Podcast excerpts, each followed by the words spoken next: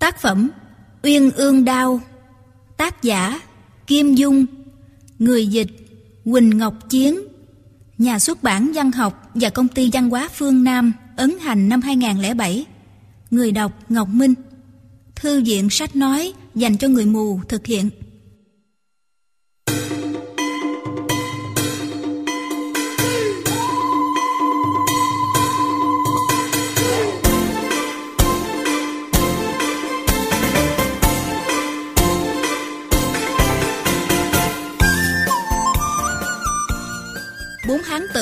kình trang gọn ghẽ, Đứng sống dài, chắn ngang đường.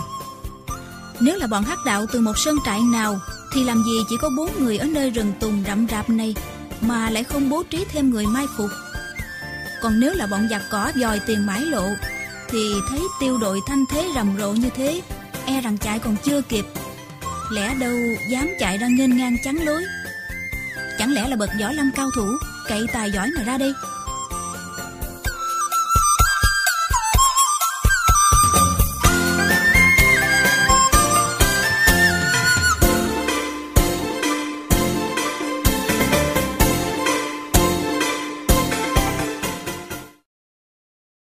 Nhìn kỹ lại bốn người kia. Tận cùng mé trái là một người thấp nhỏ, cầm nhọn, tay cầm một đôi nga mi cương thích. Người thứ hai vừa cao vừa mập, đứng sừng sững, chẳng khác nào một cái tòa tháp sắt. Trước mặt y là một tấm bia đá lớn, trên bia khắc mấy hàng chữ Tiên khảo hoàng phủ quân thành bản chi mộ. Tức là mộ của phụ thân là hoàng thành bản. Đây chính là một tấm bia mộ không hiểu đặt trước mặt y để làm gì. Hoàng thành bản à? Trên giang hồ chưa từng nghe có vị tiền bối cao thủ nào tên như vậy. Người thứ ba, dốc người tầm thước, mặt mũi trắng trẻo. Nếu hàm răng không hô ra ngoài một tấc và cái mũi không tẹt xuống mất nửa tấc thì có thể xem là người tướng mạo anh Tuấn. Trong tay y cầm một đôi lưu tinh chùy. Tận cùng mé phải là một gã trung niên dáng vẻ bệnh hoạn, quần áo lam lũ, miệng ngậm một tẩu thuốc, mắt thì liêm diêm, thông thả nhả khói, dường như chẳng coi tiêu đội 70 người đang đi tới kia vào đâu. Ba người kia thì không có gì đáng nói, nhưng gã bệnh quạng kia hẳn là một kình địch nội công thâm hậu. Trong khoảnh khắc, bao nhiêu chuyện đã từng nghe thấy trên chốn giang hồ bỗng hiện lên trong ốc. Một bà lão đầu tóc bạc phơ dùng tay không giết năm tên tiêu đầu, cướp đi một ngân tiêu lớn, một gã ăn mày đại náo công đường phủ Thái Nguyên. Các thủ cấp viên tri phủ rồi đi mất, không biết về đâu. Rồi một cô gái xinh đẹp đánh ngã trương đại quyền sư ở phủ Đại Đồng, dùng tấn bắc, vốn đã nổi danh hơn 20 năm. Những nhân vật càng không có tướng mạo kinh nhân, dáng vẻ càng tầm thường, thì võ công lại càng ghê gớm. Đúng như trên giang hồ vẫn thường nói, thực tài không lộ tướng, lộ tướng chẳng thực tài. Thấy gã bệnh hoạn đang liêm diêm hút thuốc kia. Vị tổng tiêu đầu của uy tín tiêu cục phủ Tây An, tỉnh Thiểm Tây là thiết tiên chấn bát phương chu uy tín, bất giác đâm ra ngần ngại. Tự nhiên y đưa tay lên sờ cái bọc đeo sau lưng một cái. Món bảo tiêu kỳ này cả thảy trị giá đến 10 vạn lạng bạc, do đại thương gia buôn muối là Uông Đức Dinh ở phủ Tây An quỷ thác. 10 vạn lạng bạc quả không phải nhỏ, nhưng trước đây, uy tín tiêu cục đã có lần bảo tiêu đến hai chục vạn lượng, bốn chục vạn lượng rồi. Thì kim ngân tài vật cũng không phải là cái gì lạ lắm. Từ khi rời phủ Tây An, y chỉ lo là lo hai thanh đao giấu trong cái bọc sau lưng. Vì câu chuyện đã nghe đêm hôm đó tại phủ tổng đốc Xuyên Thiểm. Người nói chuyện với y chính là Xuyên Thiểm tổng đốc đại nhân Lưu Ư Nghĩa. Chu y tín tuy tiếng tâm lừng lẫy giang hồ, Bình Sinh cũng đã từng gặp qua các vị quan phủ. Nhưng viên quan lớn nhất y được gặp chẳng qua cũng chỉ là tri phủ. Lần này lại được đến Tổng đốc Đại Nhân đích thân tiếp kiến. Như bất ngờ được một ân huệ quá lớn, khiến y đâm ra lo sợ, cứ thấp thỏm ngồi đứng không yên. Mấy câu nói của Lưu Đại Nhân y đã nhắc đi nhắc lại không biết bao nhiêu lần. Chu tiêu đầu, cặp đao này gọi là uyên ương đao, thực vô cùng quý giá, ngươi hãy nhận lấy. Đấng Kim Thượng từ khi còn là bối lạc đã từng bí mật phái người thân tín đi tìm khắp nơi. Đến khi lên ngôi rồi, Ngài lại hạ mật chỉ ra lệnh cho Tổng đốc tuần phủ 18 tỉnh tra xét dò la. Phải khó khăn lắm mới tìm được chủ nhân của cặp uyên ương đau. Nhưng hai tên gian đồ này đã giấu biệt. Dù cho tra khảo cách nào cũng tìm không ra. Thủy chung vẫn chẳng khác đá chìm đáy bể. Hừm, may mắn thay. Nhờ tổ tiên bản tổng đốc tích đức và nhờ hồng phúc của hoàng thượng. Rốt cuộc, cặp đao này lọt vào tay ta. Ha ha, cho nên mới phải nhờ uy tín tiêu cục các người hộ tống cặp uyên ương bảo đao này tiến kinh. Trên đường, tuyệt đối chớ tiết lộ phong thanh. Nếu ngươi đem được bảo đao đến Bắc Kinh bình an, thì khi trở về, dĩ nhiên sẽ được trọng thưởng. Đại danh của Uyên Ương Đao y đã từng nghe sư phụ nói đến. Uyên Ương Đao gồm một thanh dài, một thanh ngắn. Bên trong đao có dấu một đại bí mật của Võ Lâm. Kẻ nào được nó sẽ trở thành vô địch trong thiên hạ. Năm chữ vô địch ư thiên hạ, tức là vô địch trong thiên hạ, là đại nguyện vọng mà người học võ nào cũng ngày đêm mơ ước. Chu uy tín khi đó nghe rồi, vẫn tưởng đó chỉ là lời đồn, chứ trên đời làm gì có quyên ương đao cất giấu bí mật vô địch thiên hạ bao giờ. Nào ngờ, xuyên thiểm tổng đốc Lưu Đại Nhân lại có được uyên ương đao thật. Lại còn sai y hộ tống tiến kinh dâng lên hoàng thượng. Đôi đao được gói chặt trong tấm vải vàng và niêm phong đóng ấn tính quả tốc của tổng đốc đại nhân. Y vẫn hết sức mong mỏi được xem đôi đao đó hình dáng thế nào. Nếu như may mắn biết được bí mật trong đao, thì thiết tiên chấn bát phương, tức là roi sắt chấn động tám phương, sẽ biến thành thiết tiên cái thiên hạ, tức là roi sắt uy trùm thiên hạ. Nếu vậy thì quả là điều vô cùng tuyệt diệu rồi. Thế nhưng dấu niêm phong của Tổng đốc Đại Nhân ai dám phá ra? Chu Đại Tiêu Đầu suy đi tính lại, nghĩ mình chỉ có một cái đầu, cho nên đành thôi. Tổng đốc Đại Nhân có phái bốn tên vệ sĩ thân tín cải trang làm tiêu sư đi lẫn trong tiêu đội. Nói là để giúp đỡ y, nhưng kỳ thực là để giám thị mà. Trước hôm tiêu đội khởi hành một ngày, phủ tổng đốc lại phái mấy tên sai nhà đến, mời toàn bộ cả nhà y, lớn bé già trẻ 12 người, vào trong quân doanh tạm trú, nói rằng sau khi chu tổng tiêu đầu phó kinh, trong nhà không có kẻ trong nơm, sợ tổng tiêu đầu không yên tâm, cho nên đưa gia quyến y vào dinh an trí. Chu uy tín hành tẩu giang hồ đã lâu, lẽ nào không hiểu sự tình bên trong? Chẳng phải quan tổng đốc lo chu tổng tiêu đầu không yên tâm về già trẻ trong nhà, mà chính là vì Lưu Đại Nhân không yên dạ cho cặp bảo đao, cho nên đã lùa hết toàn gia cao đường lão mẫu cùng vợ con của y vào phủ làm con tin đó thôi.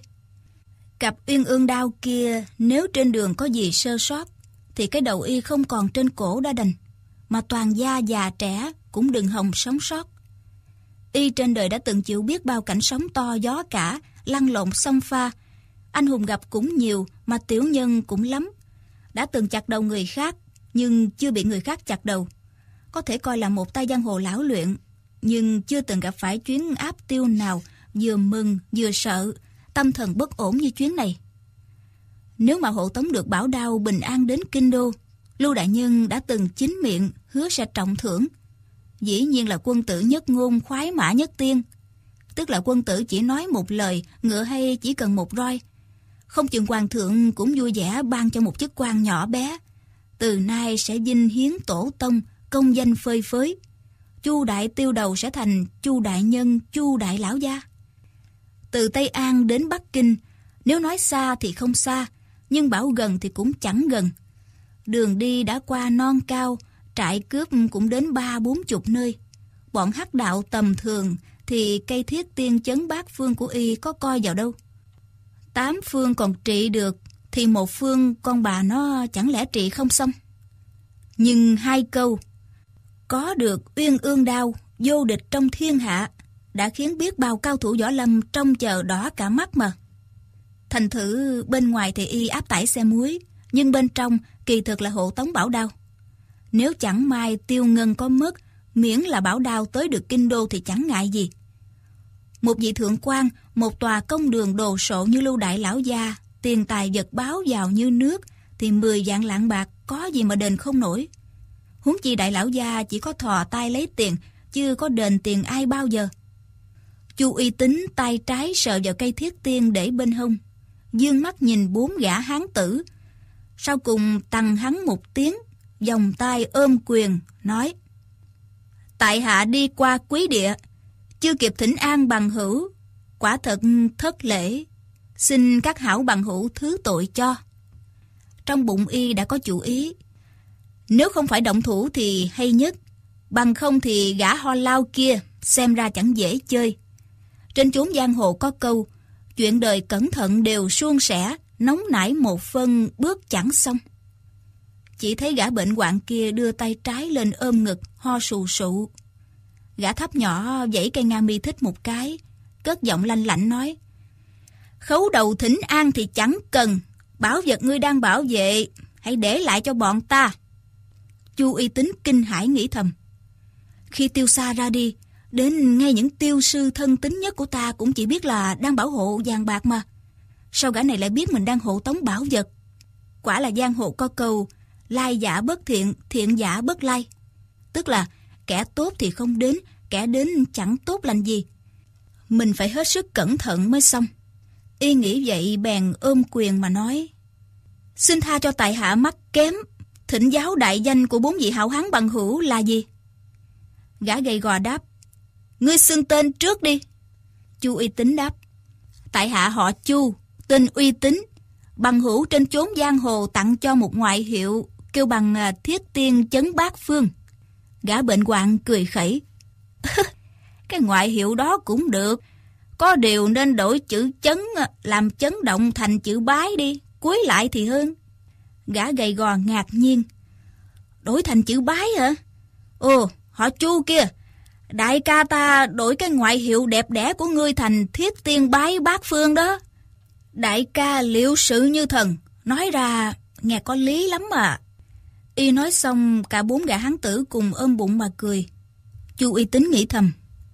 Người ta bảo nhịn cái nóng nảy một lúc tránh được phiền bực trăm ngày. Thôi thì cứ một sự nhịn là chính sự lành. Y bàn cố nén giận mà nói. Khác vị lại đùa rồi. Bốn vị là hảo hán phương nào? Đóng trại trên núi gì? Ờ, vị nào là đương gia đứng đầu? Gã gầy gò chỉ người bệnh hoạn kia nói. Được, có nói cho ngươi nghe cũng chẳng hề gì. Nhưng mà nghe xong, đừng có sợ nghe. Đại ca ta là Yên Hà Thần Long Tiêu Giao Tử. Nhị ca là sông trưởng Khai Bi Thường Trường Phong. Tam ca là Lưu Tinh Hãn Nguyệt qua kiếm ảnh. Còn kẻ hèn này là bác bộ hãn thiềm. Trại chuyên chư, đạp tuyết vô ngấn, độc cước thủy thượng phi, song thích cái thất tịnh, cái nhất minh. Chu uy tín càng nghe càng lấy làm lạ, nghĩ thầm. Ngoại hiệu của gã này sao lại cà kê lòng thòng đến như vậy?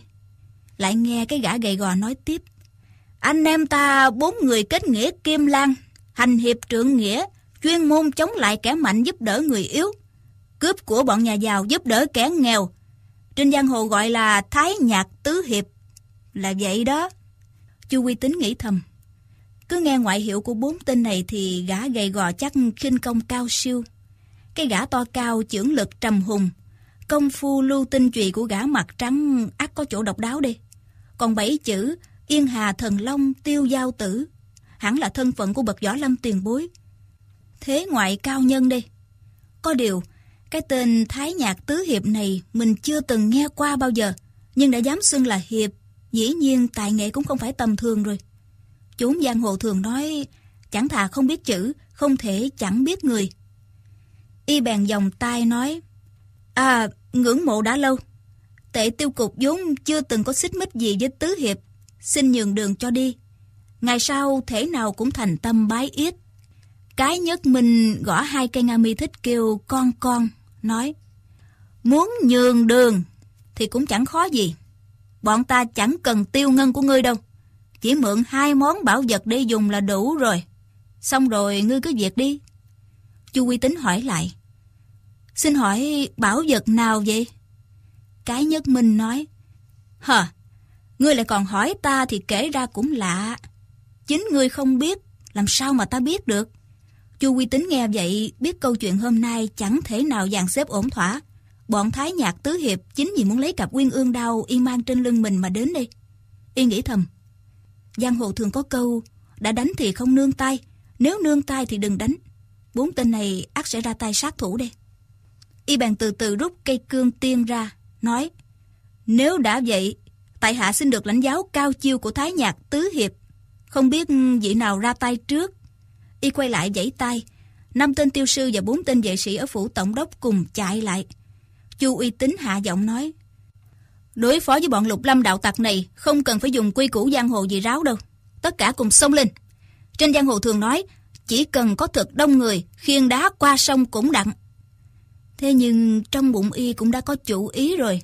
Thầm nghĩ cứ để bọn họ tiếp chiến với bốn gã này. Ta cứ cướp đường mà chạy, hộ tống được uyên ương đao về kinh sứ là thượng sách. Chốn giang hồ thường nói, đánh cho một trận tả tơi, đến lúc gặp chuyện còn hơi sức nào. Bỗng nghe cái nhất mình nói Đại tiêu đầu Cặp ngang mi thích của ta bao trùm cả bãi tỉnh Xin được đấu với roi sắt lại tám phương của người một trận đất lỡ trời long thất điên bát đảo xem nào. Nói xong y lạng người một cái xông tới trước. Chu y tính không xuống ngựa, dơ thiết tiên lên sử chiêu đào viên đoạt sóc. Gạt nga mi thích của y ra, hai chân kẹp lại, thúc ngựa chuồn đi. Cái nhất mình kêu lên, Ê, giỏi nhỉ? Đại tiêu đầu mà tính chạy hả? Chu Quy Tính quay lại hô. Ta chạy ra ngoài khu rừng, xem có ai mai phục hay không mà. Nói xong dụng ngựa chạy thẳng. Qua kiếm ảnh liền dung lưu tinh chùy đánh thẳng vào lưng y. Chu Y tín đưa roi bên trái về phía sau, sử chiêu dạ sấn tam trại, đón đỡ nghe keng một tiếng, gạt lưu tinh chùy quay ngược lại. Y chạm binh khí cùng hai gã hoa cái, thấy chiêu số của họ không có gì tinh diệu, nội lực thì cũng bình thường. Quay lại, thấy gã tiêu giao tử kia đứng dựa vào gốc cây, tay thì cầm ống điếu, xem bọn tiêu sư dây thái nhạc tam hiệp vào giữa, mà vẫn bình thản như không. Chu uy tín trong bụng hoảng sợ rồi. Nếu mà đợi đến lúc gã này ra tay, thì mình chậm một chút, ắt không cách gì thoát thân rồi. Giang hồ thường nói tạnh không chịu chạy, đợi lúc ướt cả đầu. Y quay lại, dùng thiết tiên quất vào mông con ngựa một cái, con vật liền chạy lồng lên. Nhưng ngay khi đó, tiêu giao tử liền dung tay phải lên, hô lớn.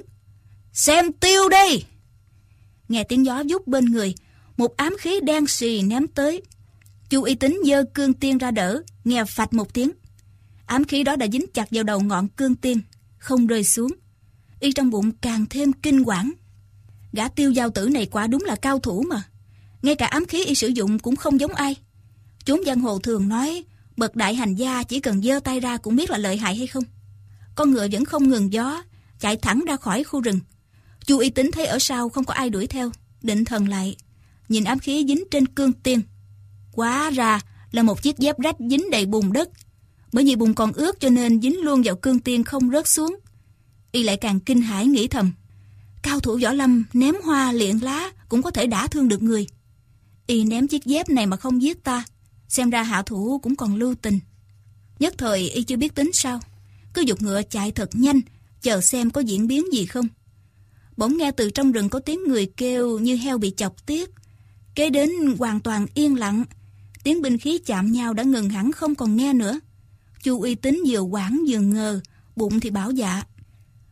Không lẽ chỉ trong khoảnh khắc mà bao nhiêu tiêu sư cùng bốn tên vệ sĩ đã bị Thái Nhạc Tứ Hiệp hạ độc thủ cả rồi Bỗng nghe có tiếng người gọi lớn. Tổng tiêu đầu! Tổng tiêu đầu! Nghe giọng đúng là Trương Tiêu Sư. Chu Y tín sờ vào cái bọc đựng hai thanh nguyên ương đao ở sau lưng. Không trả lời, nghĩ thầm. Giang Hồ thường nói, nếu có khôn ra thì tai có nghe cũng đứng xa mà nhìn cho rõ. Một lát sau lại nghe tiếng người gọi. Tổng tiêu đầu, mau quay lại. Bọn giặc bị bọn thủ hạ tôi đánh đuổi chạy hết rồi. Chu Y tín ngạc nhiên nghĩ thầm. Sao lại có chuyện dễ dàng như vậy được? Y ghiềm cương, quay đầu ngựa lại, thấy một tên cầm cờ hiệu trong rừng chạy ra, vui mừng kêu lên. Tổng tiêu đầu, đừng có chạy nữa, toàn là những đứa bị thịt, chẳng có cái gì hết á. Chu Quy Tính vừa mừng vừa lo nói. Thật không? Tên chạy hiệu đáp. Cả bọn tôi cùng xông lên, dốc sức nghinh địch. Tên bệnh lao kia bị trương tiêu sư chém cho một đao ngay dai, máu chảy đầm đìa. Cả bốn tên đều chạy cả. Chu Y tín xem ra sự tình không phải giả. Trong lòng mừng rỡ, dục ngựa quay trở lại khu rừng. Nói, ngoài rừng có độ một chục tên mai phục, ta đánh cho một trận, cướp đuôi chạy cả rồi. Y nói láo như vậy, Mặt tự nhiên đỏ lên, nhưng lại nghĩ bụng. Giang hồ có câu, kẻ nào yếu bóng vía mới đánh rắm cũng đã thẹn rồi. Ta phải trấn tĩnh lại, đừng để đứa nào khám phá được chỗ sơ hở. Trương Tiêu Sư giơ đơn đao lên, dương dương đắc ý nói. Thái nhạc tứ hiệp cái quái gì đâu, quá ra chỉ toàn một lũ nói phét. Mọi người trong tiêu cục và mấy tên tiêu phu liền phá lên cười. Chu y tín thấy tấm bia đá vẫn còn nằm dưới đất, không hiểu tại sao. Bỗng nghe từ phía trong rừng có tiếng rên rỉ. Ôi chao, ôi chao. Chu y tín liền nói, có ai bị thương chăng? Cả bọn liền chạy ùa tới, lần theo tiếng rên thấy từ trong một bụi gai phát ra. Cả chục người liền giãn ra bao quanh lấy bụi gai. Chu y tín quát lớn. Tên giặc kia, mau chui ra. Tiếng rên trong bụi gai càng lớn hơn. Chu y tín giơ tay phóng, một ngọn thủ tiễn nghe vút một tiếng. Người kia kêu á lên một tiếng thảm thiết, hiển nhiên là đã trúng tên. Hai tên chạy hiệu liền lớn tiếng quang hô. da ném trúng rồi. Tiễn pháp của tổng tiêu đầu hay quá. Chúng cầm đao xông lên, lôi kẻ đó ra. Mọi người vừa trông thấy, ai nấy đều ngơ ngác nhìn nhau, không nói nên lời. Thì ra kẻ đó, người mập mạp, chính là nhà buôn họ Uông, kẻ đã nhờ áp tải ngân tiêu đây mà. Quần áo gã đã bị gai gốc cào rách tả tơi. Chốn giang hồ thường nói, người mập mạp thì cứ 10 kẻ đã hết chính là giàu, chỉ sợ người mập chẳng có mông. Gã phi lũ họ Uông này dĩ nhiên là có mông, nhưng mà mông gã lại bị cắm một mũi thủ tiễn rồi. Thái nhạc tứ hiệp náo mình trong rừng sâu, chờ cho bọn uy tín tiêu cục đi xa rồi mới dám chui ra. Qua kiếm ảnh xé một mảnh dải áo, buộc vết thương trên vai cho tiêu giao tử. Thường Trường Phong nói, Đại ca, không sao chứ? Tiêu giao tử nói, Không sao, không sao. Bọn mình hảo hán, địch không lại số đông thì thôi, xem như chẳng có chuyện gì. Hoa kiếm ảnh nói, Tiểu đệ đã nói địch nhân thanh thế lớn lắm, không dễ chơi đâu. Vậy mà nhị đại ca cứ nhất định ra tay, khiến cho đại ca phải bị thương. Cái nhất mình nói, bọn này cũng thật là hồ đồ quá sức mà, đã nghe đến tên tuổi gian lừng của Thái Nhạc Tứ Hiệp mà vẫn không chịu bỏ chạy, thì còn cách nào nữa? Tiêu Giao Tử nói, cũng không trách nhị đệ được, muốn đi ăn cướp của quý thì phải ra tay đánh với tiêu cục chứ sao? Thường Trường Phong hỏi, bây giờ mình làm gì đây? Bọn mình về tay không còn mặt mũi nào nhìn ai nữa. Cái nhất mình nói, theo ta thì... Nói chưa dứt câu, bỗng ngoài rừng có tiếng chân gian lên. Có người chạy gấp tới từ phía nam lên phía bắc. Cái nhất minh thò đầu ra xem xét, đôi lông mày sụ xuống bây giờ nhướng lên, nói. Có hai người chạy tới. Lần này bọn mình cứ hai người hầu một người đi, không để cho hai con dê béo này chạy thoát ha. Thường Trường Phong nói. Đúng lắm, mai ra thì mới moi được của họ được vài chục lượng bạc chứ. Y nhắc tấm bia đá lên, ôm trên tay. Nguyên y có ngoại hiệu là song trưởng khai bi, nên dùng tấm bia mộ làm binh khí, ỷ vào sức khỏe. Giác tấm bia đá trên tay dọa cho địch nhân sợ hãi bỏ chạy. Còn mộ bia đó là của ai thì bản thân y cũng chẳng biết. Chỉ thuận tay mà cầm lên. Người nằm đó quả là xui xẻo, chết rồi mà không tích đức, cho nên mới bị rơi vào tay lão nhân gia họ thường này. Bốn người liền dùng tay ra hiệu, chia ra ẩn nấp ở sau các gốc cây. Hai người kia một trước một sau chạy vào trong rừng. Người chạy trước là một hán tử, tuổi chừng 27-28, tay cầm đơn đao, vừa chạy vừa lớn tiếng thoá mạ. Còn giặc cái, đừng có ngang ngược, mi thực muốn giết ta Thái nhạc tứ hiệp ngạc nhiên, thấy người đuổi theo là một thiếu phụ. Thiếu phụ đó cõng một đứa trẻ sau lưng, tay cầm cái nỏ bắn đạn, tách tách tách tách, bắn liên tiếp về phía gã hán tử to lớn đó. Y múa đơn đao gạt ngang gạt dọc, nhưng không dám quay lại đánh. Tiêu giao tử thấy hai người đánh nhau quát lên. Ai chạy tới đó? Sao lại động thủ? Cái nhất minh huýt một tiếng còi. Cả bốn người từ sau các tùm cây chạy ra quát. Dừng tay lại ngay! Hán tử chạy lên phía trước, vừa chạy vừa quay đầu lại chửi mắng. Con giặc cái này, ngươi hung hăng độc địa như vậy, ta không nhịn nữa đâu. Thiếu phụ kia cũng mắng lại. Quân cẩu tặc, hôm nay ta không giết được ngươi thì nhậm phi yến này, thề không làm người nữa. Ngay khi đó, Thái Nhạc Tứ Hiệp đã chặn ngay trước mặt người đàn ông. Thiếu phụ tên Nhậm Phi Yến liền kêu lên. Lâm Ngọc Long, ngươi còn chưa chịu đứng lại hả? Lâm Ngọc Long thấy Thường Trường Phong đang chặn ngay đằng trước liền quát lớn. Tránh ra! Y vừa nói vừa hợp xuống tránh một viên đạn từ phía sau bắn tới. Bỗng nghe một tiếng Á chao! Viên đạn đã bắn trúng ngay mũi của thường trường phong. Gã giận quá chửi liền. Con mụ thối tha kia, ngươi bắn trúng ta rồi. Nhậm Phi Yến nói, trúng ngươi thì đã sao? Lại xoẹt xoẹt thêm hai tiếng nữa. Hai viên đạn khác nhắm thẳng vào y bắn tới. Thường Trường Phong liền dơ cao tấm bia đá lên, nhưng mà đỡ hụt. Một viên trúng ngực, một viên trúng cánh tay, khiến y tê trùng. Tấm bia đá rơi xuống đất kêu bình một tiếng. Y nhảy chởm kêu toán lên, Úi chao! Quá ra tấm bia linh hiển rơi trúng ngay ngón chân của y. Cái nhất minh và qua kiếm ảnh thấy nhị ca kém thế, cùng xông vào, nhậm phi yến. Nhậm phi yến lại dương nỏ, bắn liên châu tới tấp. Cái nhất minh trúng một viên ngay mi tâm, còn qua kiếm ảnh thì gãy một chiếc răng cửa. Cái nhất minh kêu lớn, Gió lớn, gió lớn! Nhậm phi yến bị bốn người ngăn trở, lại thấy Lâm Ngọc Long đã cấm đầu chạy ra khỏi khu rừng, thì giận cành hông, càng cố đuổi theo, vừa chạy vừa quay đầu lại. Nghe bợp một tiếng, đã bắn chiếc ống dố trong tay tiêu giao tử rơi xuống đất. Viên đạn đó thủ kình rất mạnh, bắn lại chính xác. Chính là thuật bắn đạn. Có tên là hồi mã đạn. Nhậm Phi Yến mỉm cười, quay lại chửi. Lâm Ngọc Long, tên giặc thối tha kia, còn chưa chịu đứng lại cho ta coi. Chỉ nghe Lâm Ngọc Long đứng từ xa hô lớn. Có giỏi thì cùng với đại gia đánh thực sự 300 hiệp đi, chứ dùng đạn bắn người thì có giỏi giang gì. Hai người càng chửi càng chạy về hướng Bắc. Qua kiếm ảnh hỏi. Đại ca, Lâm Ngọc Long và Nhậm Phi Yến là nhân vật nào vậy? Tiêu giao tử trầm ngâm rồi nói. Lâm Ngọc Long là một hảo thủ về đơn đau còn người đàn bà Nhậm Phi Yến kia là một danh gia bắn nỏ đạn. Cái nhất mình nói, đại ca liễu sự như thần, nói nghe có lý. Qua kiếm ảnh nói, thiếu phụ đó mặt mày coi cũng được, chắc là gã họ Lâm nhìn thấy toan dở trò phi lễ. Tiêu giao tử nói, chính vậy, bọn thái nhạc tứ hiệp chúng mình hành hiệp trưởng nghĩa, thấy chuyện bất bình là can thiệp. Kỳ sau gặp tên dâm tặc Lâm Ngọc Long, thế nào cũng cho y nếm mùi một trận. Thường Trường Phong tiếp lời, không chừng hai kẻ lâm nhiệm kia có thù giết cha, cũng không biết ai phải ai trái nữa. Ui, con mẹ nó, chân mộ đau quá đi mất. Nói xong lấy tay xoa chân. Tiêu giao tử nghiêm mặt nói, tên họ lâm kia, trên mặt á, bắp thịt sần sùi, mới nhìn đã biết là kẻ chẳng tốt lành gì. Còn con mụ họ nhiệm, tuy ra tay lỗ mãn, nhưng xem ra võ công y thị hẳn là danh môn chính phái. Cái nhất mình nói, Ôi da, đại ca liễu sự như thần, nói nghe có lý. Thường Trường Phong đang toan phân bua thêm, bỗng nghe ngoài bìa rừng có tiếng người ngâm nga. Tiếp theo tiếng ngâm là một thanh niên thư sinh, tay cầm quạt phe phẩy, vừa ngâm nga vừa đi lững thững vào trong rừng. Đằng sau lẻo đẻo một gã thư đồng, gánh theo một gánh hành lý.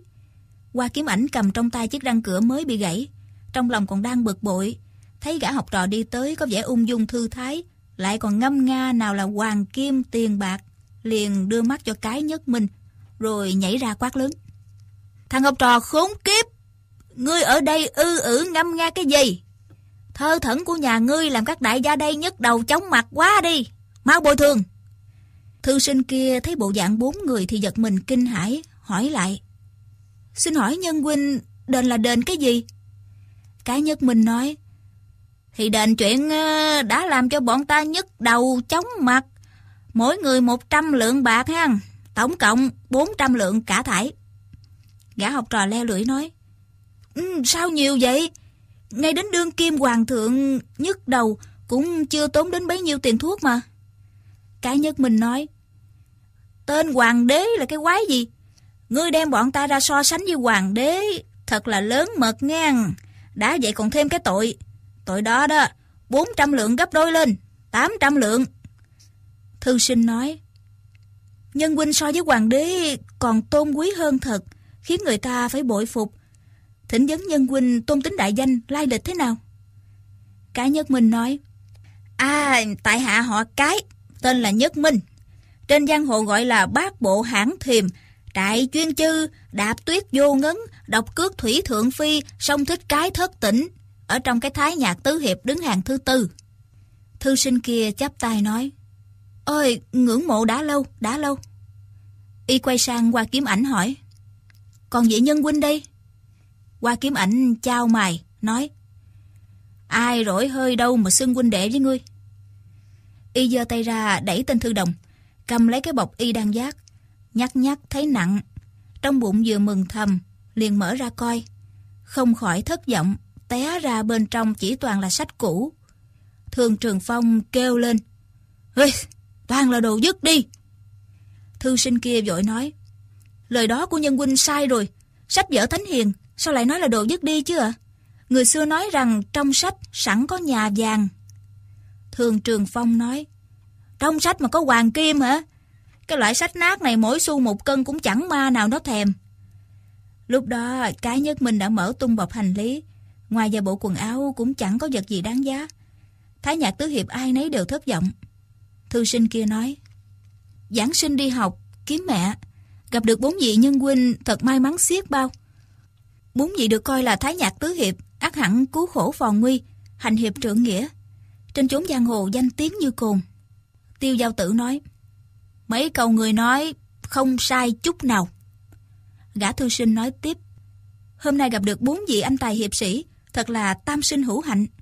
Trước mắt gặp chuyện khó khăn, mong bốn đại hiệp rút đao tương trợ giúp cho một tay. Tiêu giao tử hỏi, cái đó dễ. Chúng ta đã mang danh là hiệp khách, thấy người gặp khó khăn mà chẳng ra tay, thì có khác gì chỉ mang cái tiếng hiệp nghĩa xuông. Gã thư sinh liên tiếp giái chào cảm tạ. Cá nhất minh hỏi, Sao? Kẻ nào hiếp đáp ngươi vậy? Thư sinh nói, Việc này nói ra thật xấu hổ, chỉ sợ bốn vị huynh đài chê cười. Qua kiếm ảnh chợt hiểu ra, nói, À, quá ra em gái của ngươi vì xinh đẹp mà bị cường hào ác bá bắt mất, phải không? Thư sinh lắc đầu, Không phải, tại hạ không có em gái. Cái nhất mình vỗ tay nói, À, chắc là có tên thổ hào hay là quan tham nào đó cưỡng chiếm vợ ngươi.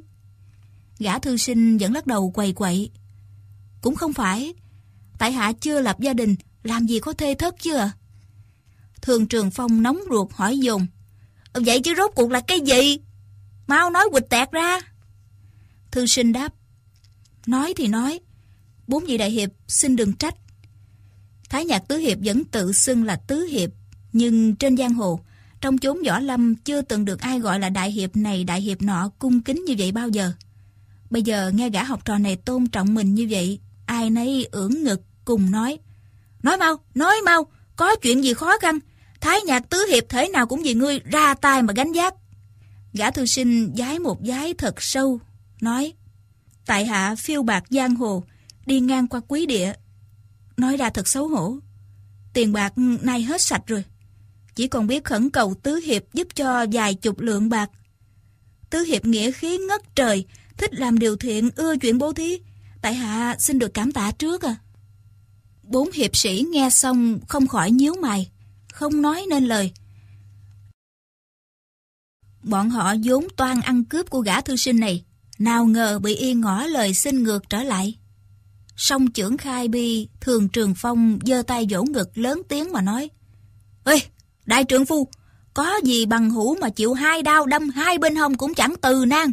Huống chi chỉ vài chục lượng bạc còn con chứ. Đại ca, tam đệ, tứ đệ, lấy tiền ra. Ta đây có... Y thò tay vào túi khoắn một cái, nhưng không mở tay ra. Thì ra trong túi không có đồng nào cả, ngay cả một xu ten cũng chẳng thấy. Cũng may, qua kiếm ảnh và cái nhất minh trong người cũng có đôi ba lượng bạc dụng. Hai người móc ra đưa cho gã thư sinh. Gã học trò khơm lưng giái dài, luôn mồm cảm ơn, nói Cái ơn giúp đỡ tiền bạc này, tại hạ suốt đời không dám quên. Nếu mai sau có duyên gặp lại, thế nào cũng báo đáp. Nói xong, dắt cả thư đồng đi ra khỏi rừng. Y ra khỏi khu rừng rồi cười ha hả, nói với tên thư đồng. Mấy lượng bạc này, thưởng cho ngươi cả đó. Gã thư đồng sắp xếp lại mớ hành lý bị bốn gã kia lục tung, lấy ra một cuốn sách cũ mở ra. Dưới ánh mặt trời, ánh kim quang lấp lánh. Trong cuốn sách kẹp đầy những miếng vàng lá mông mỏng. Y cười mà nói. Tướng không nói ở trong sách có hoàng kim, bọn chúng lại khư khư không tin nữa chứ. Thái nhạc tứ hiệp mặc dù ăn cắp gà đã không xong, lại còn bị mất cả gạo. Nhưng sau khi làm được một cử chỉ nghĩa hiệp, trong bụng cũng cảm thấy sung sướng lắm. Cái nhất minh nói, cái gã thư sinh đó, ngao du bốn phương, thế nào chẳng truyền dương tiếng tâm của bọn Thái Nhạc Tứ Hiệp chúng ta. Y vừa nói tới đây, bỗng nghe có tiếng nhạc ngựa len keng, tiếng gió lợp cợp. Một người cưỡi ngựa từ phương Nam đi tới. Tiêu giao Tử nói, các vị huynh đệ, nghe tiếng chân ngựa chạy nhanh lắm, hẳn là một con tuấn mã đi. Không cần biết, mình cứ cướp con ngựa này rồi hẳn ngay Nếu như không có bảo vật nào khác thì đem con ngựa này làm lễ vật cũng xong. Cá nhất mình nói, Đại ca liệu sự như thần, nói nghe có lý. Y vội vàng cởi dây lưng ra, nói với mấy người kia. Mau, lấy dây lưng buộc lại để văng chân ngựa, mau lên. Nói xong, y liền nối bốn cái dây lưng lại thành một sợi, đang toan buộc vào hai gốc cây, thì người cưỡi ngựa đã đến trước khu rừng. Người cưỡi ngựa thấy bốn gã này đang loay quay buộc dây chăn ngang đường. Ngạc nhiên, gò cương lại, hỏi. Các ngươi làm cái trò gì vậy? Cá nhất mình nói. Đang văng dây. Vừa nói lại thấy không ổn. Nhưng vừa quay lại thấy người cưỡi ngựa chỉ là cô gái xinh đẹp thì đã yên tâm một nửa rồi. Thiếu nữ hỏi tiếp. văng dây để làm cái gì?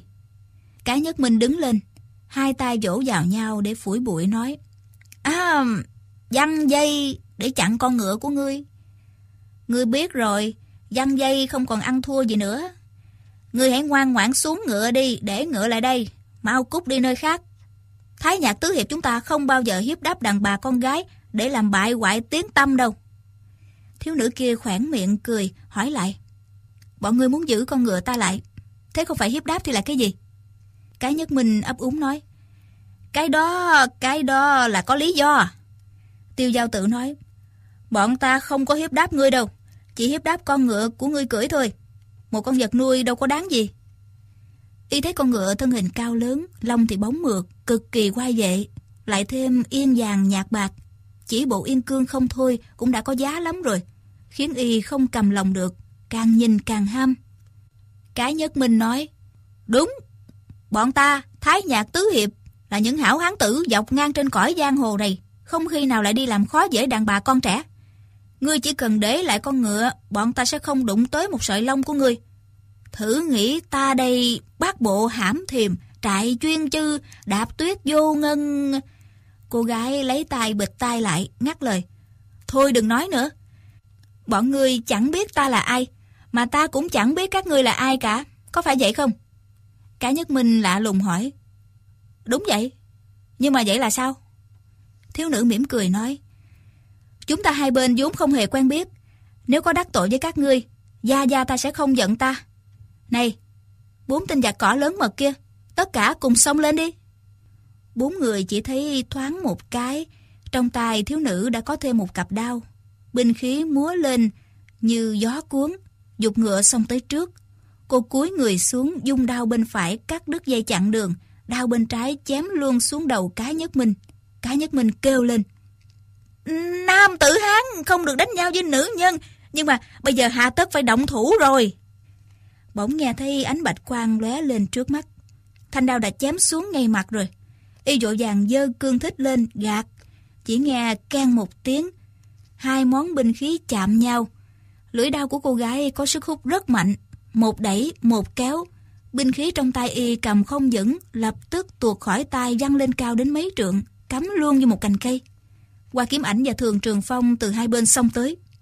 Nhưng thiếu nữ đang ngồi trên lưng ngựa, hai tay hai đao liên tiếp từ cao chém xuống. Qua thường hai người gắng sức đỡ, gạt, không nổi. Thiếu nữ thấy thường trường phong tay cầm tấm bia đá, lấy làm lạ hỏi. Này cái gã kia, ngươi cầm cái đồ chơi gì vậy? Thường trường phong đáp. Đây là món binh khí độc đáo của thường nhị hiệp, không thuộc về 18 món binh khí trong võ lâm. Chiêu số thì kỳ diệu, u, u chao chao, đau đau. Thì ra thiếu nữ lật ngược thanh đao, dùng sóng dao gõ lên cổ tay y một cái. Thường trường phong bị đau. Món binh khí độc đáo rơi ngay xuống, thật khéo làm sao lại rơi trúng ngay ngón chân cái vốn đã bị sưng dù. Tiêu giao tử thấy tình thế xem không ổn, liền cầm cái tẩu thuốc xong lại giáp công. Cái tẩu của y đúc bằng thép rồng, sử dụng chiêu số như phán quan bút. Thế nhưng khi xuất thủ điểm quyệt, đã quyệt, thì do nhận quyệt chưa tin tường, điểm sai cả thước, thành ra sai một ly mà đi một dặm. Thiếu nữ thấy vậy thì cười thầm, Giả vờ sơ hở để cho y điểm trúng đùi bên trái cô, chỉ thấy hơi đau mà thôi, quát lên. Ây da, con quỷ hoa lao kia, ngươi điểm cái quyệt nào vậy? Tiêu giao tử đáp. Ờ, ờ, đó là cái quyệt trung độc đó. Ha, điểm cho đùi bị tê bại, tứ chi mềm nhũng ra, chẳng phải để bó tay chịu trói hả? Thiếu nữ cười. Quyệt trung độc đâu có ở bên này, mà lệch phía bên trái hai tấc kia mà. Tiêu giao tử ngạc nhiên hỏi. Ủa, lệch bên trái hả? Không trúng hả? Y lại dơ tẩu thuốc, tới điểm một lần nữa. Thiếu nữ dùng đao chém xuống, đánh rơi cái quảng hút thuốc của Y. Rồi lập tức đưa cả hai thanh đao qua tay phải. Còn tay trái nắm ngay cổ áo của Y. Hai gót chân thúc nhẹ vào bụng ngựa một cái. Con vật liền hí lên một tiếng dài, chạy thẳng ra khỏi khu rừng. Tiêu giao tử bị cô ta nắm ngay cổ rồi, toàn thân tê dại, tứ chi mềm nhũng. Chỉ còn nước bó tay chịu trói. Ba hiệp sĩ còn lại trong thái nhạc tứ hiệp liền kêu lên, ai gió lớn, gió lớn. Rồi chạy thục mạng đuổi theo. Thế nhưng con ngựa kia trong chớp mắt đã xa cả dặm. Tiêu giao tử bị cô ta kéo lê hai chân dưới đất, máu me đầm đìa, dội nói. Ngươi nắm vô cái quyệt phong trì của ta rồi, là cái chỗ hai mạch Túc Thiếu Dương và Dương Duy giao hội. Ta không có cách nào cử động được, cũng không có gì là lạ. Không chiến đấu được thì dù ta có thua cũng vẫn vinh dự như thường. Thiếu nữ cười khanh khách, gò cương ngựa ném y xuống đất, nói.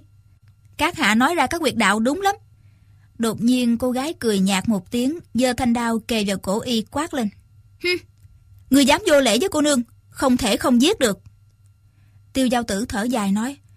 Thôi cũng được. Thế nhưng mà hay hơn hết là ngươi chém vô cái quyệt thiên trụ đi. Một đao là khí tuyệt rồi, khỏi phải chịu lắm điều thống khổ. Thiếu nữ không nhịn cười được, nghĩ thầm. Khi gã hò lao này chết đến nơi còn nghiên cứu quyệt đạo nữa. Mình thử dọa y một phen xem sao. Nàng lấy lưỡi dao để vào giữa hai quyệt thiên trụ và phong trì trên cổ, nói Đúng là cái chỗ này nè. Tiêu giao tử kêu lên Không, không phải, cô nương sai rồi, phải ở trên một tấc hai phân mới đúng. Bỗng nghe ba người chạy tới thở hổn hển nói Cô nương, giết luôn cả ba đứa chúng tôi đi. Chính là bọn thường trường phong tam hiệp đã đến. Thiếu nữ kia nói Việc gì các người lại tới đây chịu chết chung? Cá nhất minh nói thì bọn Thái Nhạc Tứ Hiệp chúng ta kết nghĩa Kim Lan mà. Tuy không mong được sinh cùng năm cùng tháng cùng ngày, nhưng nguyện được chết cùng năm cùng tháng cùng ngày. Cô nương giết đại ca ta rồi, ba người chúng ta cũng không muốn sống nữa. Cho nên, xin cô nương giết chết luôn một thể đi. Nếu ai mà cao mài thì không phải là hảo hán. Y nói xong, đi đến đứng bên cạnh tiêu giao tử dương cổ ra chịu chém. Thiếu nữ dơ đao lên, làm thế chém xuống. Cái nhất minh mỉm miệng cười tuyệt, không tránh né. Thiếu nữ nói, Được, bốn người các ngươi võ nghệ bình thường nhưng lại trọng nghĩa khí, có thể coi là hảo hán, ta tha cho các ngươi đó. Nói xong tra đao vào vỏ. Bốn người mừng hơn cả mong đợi, trong lòng thật là cảm kích. Cá nhất minh nói, Thỉnh vấn tôn tính đại danh cô nương, bọn thái nhạc tứ hiệp chúng tôi xin ghi lòng tạc dạ, sau này sẽ báo đền ơn tha không giết. Cô gái thấy bọn họ mở miệng là xưng thái nhạc tứ hiệp, không thẹn chút nào, thì nhịn không được phải cười lên một tiếng, nói à, Tên họ ta các ngươi đừng có hỏi làm cái gì. Ta hỏi các ngươi đi, tại sao các ngươi lại định cướp ngựa của ta? Cá nhất minh đáp Ngày mồng 10 tháng 3 năm nay là sinh nhật 50 tuổi của Tấn Dương Đại Hiệp Tiêu Bán Hòa. Thiếu nữ nghe thấy tên Tiêu Bán Hòa, hơi ngạc nhiên, lại hỏi. Các ngươi quen với Tiêu Lão Anh Hùng à? Cá Nhất Minh nói, chúng tôi không có quen với tiêu lão anh hùng. Chỉ vì lâu nay vẫn ngưỡng mộ anh danh của lão nhân gia. Có thể nói là thần giao đã lâu, cho nên ờ, muốn nhân buổi tiệc thọ này đến bái phỏng. Nói ra thì thật xấu hổ, bốn anh em chúng tôi chưa có lễ mừng, cho nên không đến được.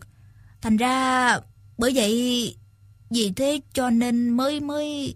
Thiếu nữ cười nói, thì ra các ngươi định cướp ngựa của ta làm lễ vật. Cái đó cũng dễ thôi. Nói xong cô rút trên đầu xuống chiếc kim thoa, nói Ta cho các ngươi chiếc kim thoa này. Viên Minh Châu nạm trên đó đáng giá lắm đó. Các ngươi đem đến làm lễ vật đi. Tiêu lão anh hùng hẳn sẽ rất hài lòng. Nói xong dục cương, con tuấn mã liền chồm tới chạy giọt đi. Cái nhân mình cầm kim thoa trên tay. Thấy viên Minh Châu trên kim thoa vừa to vừa tròn, ánh sáng chói lọi. Tứ Hiệp tuy không biết coi mặt hàng, nhưng cũng biết đây là một vật quý giá khó kiếm. Bốn người ngơ ngẩn nhìn viên ngọc, trong bụng vui mừng khôn xiết. Tiêu giao tử nói, Cô nương này, khẳng khái, hào sản, hẳn cũng là người cùng bọn với chúng ta.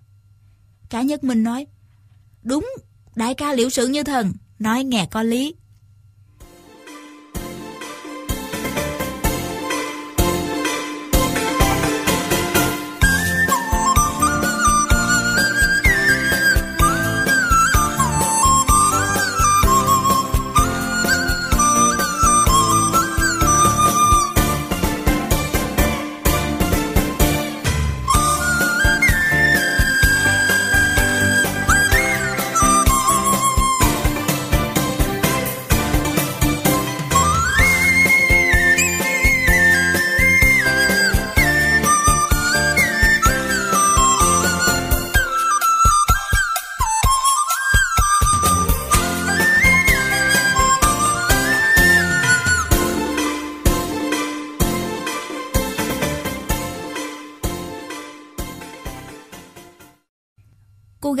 Ngồi trong một căn phòng nhỏ tại phần an khách điếm ở trấn Cam Đình. Trên bàn thì để một giò rượu nhỏ, trong cái giò là phần tủ nổi danh thiên hạ. Trấn Cam Đình ở phía nam phủ Tấn Nam giữa hai huyện Lâm Phần và Hồng Động, chính là nơi sản xuất ra rượu phần. Thế nhưng nàng chỉ uống có một ngụm, mồm đã thấy cay như xé, không thấy ngon chút nào. Vậy thì sao cha nàng lại thích uống rượu chứ? Gia Gia thường nói, con gái không được uống rượu nghe. Ở nhà nàng được nghe cha nói đến loại rượu này, hôm nay có dịp lén trốn ra ngoài một mình, không thể không uống một giò phần tử. Thế nhưng uống hết một giò kể không phải dễ chút nào. Nàng lại uống thêm một ngụm lớn nữa, thấy mặt mày nóng bừng, giơ tay lên chùi, thấy mồ hôi ướt cả tay áo. Nàng nghe các tiêu khách ở phòng bên cạnh đang chán chú chán anh, không ngừng cạn chán. Không lẽ họ không sợ cay hay sao chứ? Bỗng nghe một giọng đàn ông khàn khàn hô lớn. Tiểu nhị, cho thêm ba cân nữa. Cô gái nghe thấy thế lắc đầu. Một người khác nói, Trương huynh đệ, mình đi đường là nên cẩn thận ha, uống ít đèn chút. Giang hồn ta cũng nói, cả tai lẫn miệng đều già dặt, đến nơi vẫn chẳng lộ hành tung. Bao giờ mà đến Bắc Kinh rồi, bọn mình sẽ uống một trận cho thật thống khoái. Người vừa nói ban đầu cười đáp. Tổng tiêu đầu, tiểu đệ xem ra chu huynh già dặt quá đáng à. Muốn tên đó mới khoác lác là thái nhạc tứ hiệp gì gì đó mà đã khiến cho chu huynh kinh hãi rồi. Ha ha, tiểu nhị mang rượu ra mau. Thiếu nữ nghe thấy tên thái nhạc tứ hiệp, nhịn không nổi cười lên thành tiếng. Quá ra bọn tiêu sư này cũng đã chạm trán với thái nhạc tứ hiệp rồi à. Lại nghe gã tổng tiêu đầu nói, ta mà sợ cái quái gì, Ngươi có biết đâu ta mang trên mình trọng trách nặng nề. Mười dạng lượng diêm tiêu này đâu có đáng cho chu mổ để vô lòng. Bây giờ ta chưa có tiện nói cho ngươi hay. Bao giờ mà đến Bắc Kinh, ngươi tự khắc sẽ biết. Gã trương tiêu sư cười đáp. Phải rồi, phải rồi. Tiểu đệ thì chẳng biết cái gì hết á. Tiểu đệ chẳng biết gì hết. Ha ha. Quyên ương đau ơi là quyên ương đau. Thiếu nữ nghe đến ba chữ quyên ương đau, tim đập thoát một cái, bèn ghé tai sát tường nghe cho rõ hơn. Nhưng chỉ trong nháy mắt đã nghe im lặng như tờ. Cô gái chợt động tâm, liền chuồn ra khỏi phòng, rón rén đến dưới cửa sổ phòng của các tiêu sư. Nàng nghe viên tổng tiêu đầu hỏi, làm sao ngươi biết? Ai là người tiết lộ phong thanh? Trương huynh đệ, chuyện này không phải chuyện đùa đâu. Tuy y đã hạ thấp giọng xuống, nhưng giọng nói vẫn cực kỳ trịnh trọng. Gã trương tiêu sư kia lạnh lùng đáp. Anh em ở trong đây có ai mà không biết. Chỉ riêng tổng tiêu đầu mới cho đó là một đại bí mật không được tiết lộ mà thôi. Chu tổng tiêu đầu giọng run run dội hỏi. Ai nói vậy? Trương tiêu đầu nói. Ha, còn ai vào đây? Chính chu huynh chứ còn ai? Chu tổng tiêu đầu càng hỏi dùng. Ta nói, ta nói hồi nào? Trương huynh đệ, hôm nay nếu người không nói cho rõ thì không xong đâu. Họ chu này bình thời đãi ngươi không bạc mà. Lại có tiếng một người khác nói. Tổng tiêu đầu đừng có nóng. Trương đại ca nói không sai. Chính tổng tiêu đầu nói ra đó. Chu tổng tiêu đầu hỏi lại. Ta nói. Ta nói hả? Sao lại là ta? Là sao? Người kia đáp. Từ khi tiêu xa rời Tây An, đêm nào nằm ngủ tổng tiêu đầu cũng nằm mơ hết. Ở trong giấc mơ nhắc đi nhắc lại. Quyên ương đau ơi, quyên ương đao, kỳ này ta đưa tới Bắc Kinh, không được mãi mai sơ sót ngang. Ai được quyên ương đao sẽ vô địch thiên hạ. Vậy đó. Chu uy tín vừa sợ vừa thẹn, còn nói năng gì được nữa. Chỉ vì gã suốt ngày cứ luôn nghĩ đến điều bí mật, trong đầu gã ngoài ba chữ quyên ương đao ra thì không còn suy nghĩ gì khác nữa. Ban ngày làm sao thì ban đêm làm vậy. Điều đại bí mật mà gã khư khư giữ kín thì trong giấc mơ lại nói toẹt cả ra. Y quay sang các tiêu sư giái một cái, hạ giọng nói. các vị, ngàn dạng lần không được nhắc tới ba chữ quyên ương đao nữa nha.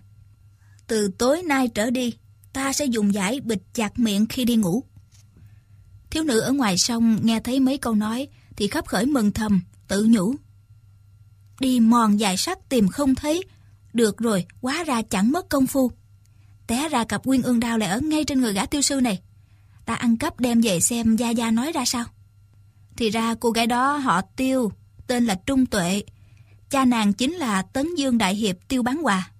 Uy danh Tiêu Bán Hòa gian dội khắp nơi, cùng với các lộ hảo hán trên chốn giang hồ rất hợp ý tâm đầu. Tháng trước mọi người nghe tin cặp uyên ương đao thất lạc đã bao năm, nay lại trùng hiện giang hồ, đang ở trong tay tổng đốc xuyên thiểm Lưu Ư Nghĩa. Hai thanh đao đó có liên quan lớn đến tiêu bán hòa, thể nào y cũng phải đoạt lại. Mọi người bàn tính với nhau biết thể nào Lưu Ư Nghĩa cũng đem bảo đao về kinh sư, dâng lên hoàng đế. Nếu như đoạt đao ngay tại phủ Tây An ắt có trọng binh trấn giữ, chi bằng chặn đường cướp lấy thì hơn. Nào ngờ Lưu Ư Nghĩa là người mưu mô xảo quyệt, Hắn được bảo đao rồi, liền dàn nghi trận. Lúc thì giờ sai quan lại, lúc thì giả đoàn người đi tiến cống. Hết đoàn này đến đoàn khác, khiến cho những hào sĩ giang hồ thèm muốn bảo đao liên tiếp bị mắc bẫy. Lại bị tổn hại không ít mạng người nữa. Tiêu bán quà nhân ngày sinh nhật 50 của mình, mới gửi anh hùng thiếp, mời các hảo hán khắp bốn tỉnh, tần tấn dực lỗ, uống chén rượu thọ. Nhưng trên thiếp còn viết thêm, yêu cầu mỗi người hãy dốc hết sức để cướp lại đôi bảo đao. Lẽ dĩ nhiên, nếu không phải là bằng hữu nhiệt tình đã quen biết lâu ngày thì trên thiếp mời không có hàng chữ đó đâu. Nếu không phong thanh tiết lậu, bức dây động rừng, bảo đao không những không cướp được mà còn liên lụy đến tính mạng bạn bè. Tiêu Trung Tuệ nghe thấy phụ thân nói về đôi bảo đao cho nên cũng muốn thử xem sao. Tiêu bán quà sai học trò đem anh hùng thiếp đi các nơi. Cô nàng cũng nhân thế xin đi Tiêu bán quà sai người mai phục trên đường Thiểm Tây, nàng cũng đòi theo. Thế nhưng tiêu bán quà nhất quyết lắc đầu nói, không được. Nàng năn nỉ mãi, tiêu bán quà mới nói, ngươi thử hỏi đại má và má má của ngươi xem, có cho đi không? Tiêu bán quà có hai bà vợ, đại phu nhân họ Viên, nhị phu nhân họ Dương. Trung tuệ do Dương phu nhân sinh ra, nhưng Viên phu nhân đối với nàng rất cưng chiều, coi không khác gì con đẻ. Dương phu nhân không cho đi. Tiêu Trung Tuệ liền dỗi, nói nhất định sáng hôm sau sẽ đi. Thế nhưng viên phu nhân nói không được đi. Trung Tuệ lại không dám cãi lời. Vị viên phu nhân đối với nàng rất dịu dàng, nhưng trong dáng dấp có vẻ uy nghiêm, cho nên từ bé không bao giờ dám cãi lại lời mẹ cả một tiếng. Thế nhưng chuyện đi cướp bảo đao thì vừa hung hiểm, vừa kỳ diệu, thật là điều thú vị biết ngần nào. Tiêu Trung Tuệ vừa nghĩ đến không thể kiềm lòng nổi. Cho nên một đêm khuya, viết vài hàng để lại cho Gia Gia, Đại Má và Má Má, rồi lén dắt một con ngựa ra khỏi Tấn Dương. Nàng gặp phải bọn Thái Nhạc Tứ Hiệp muốn đến chúc thọ cha mình.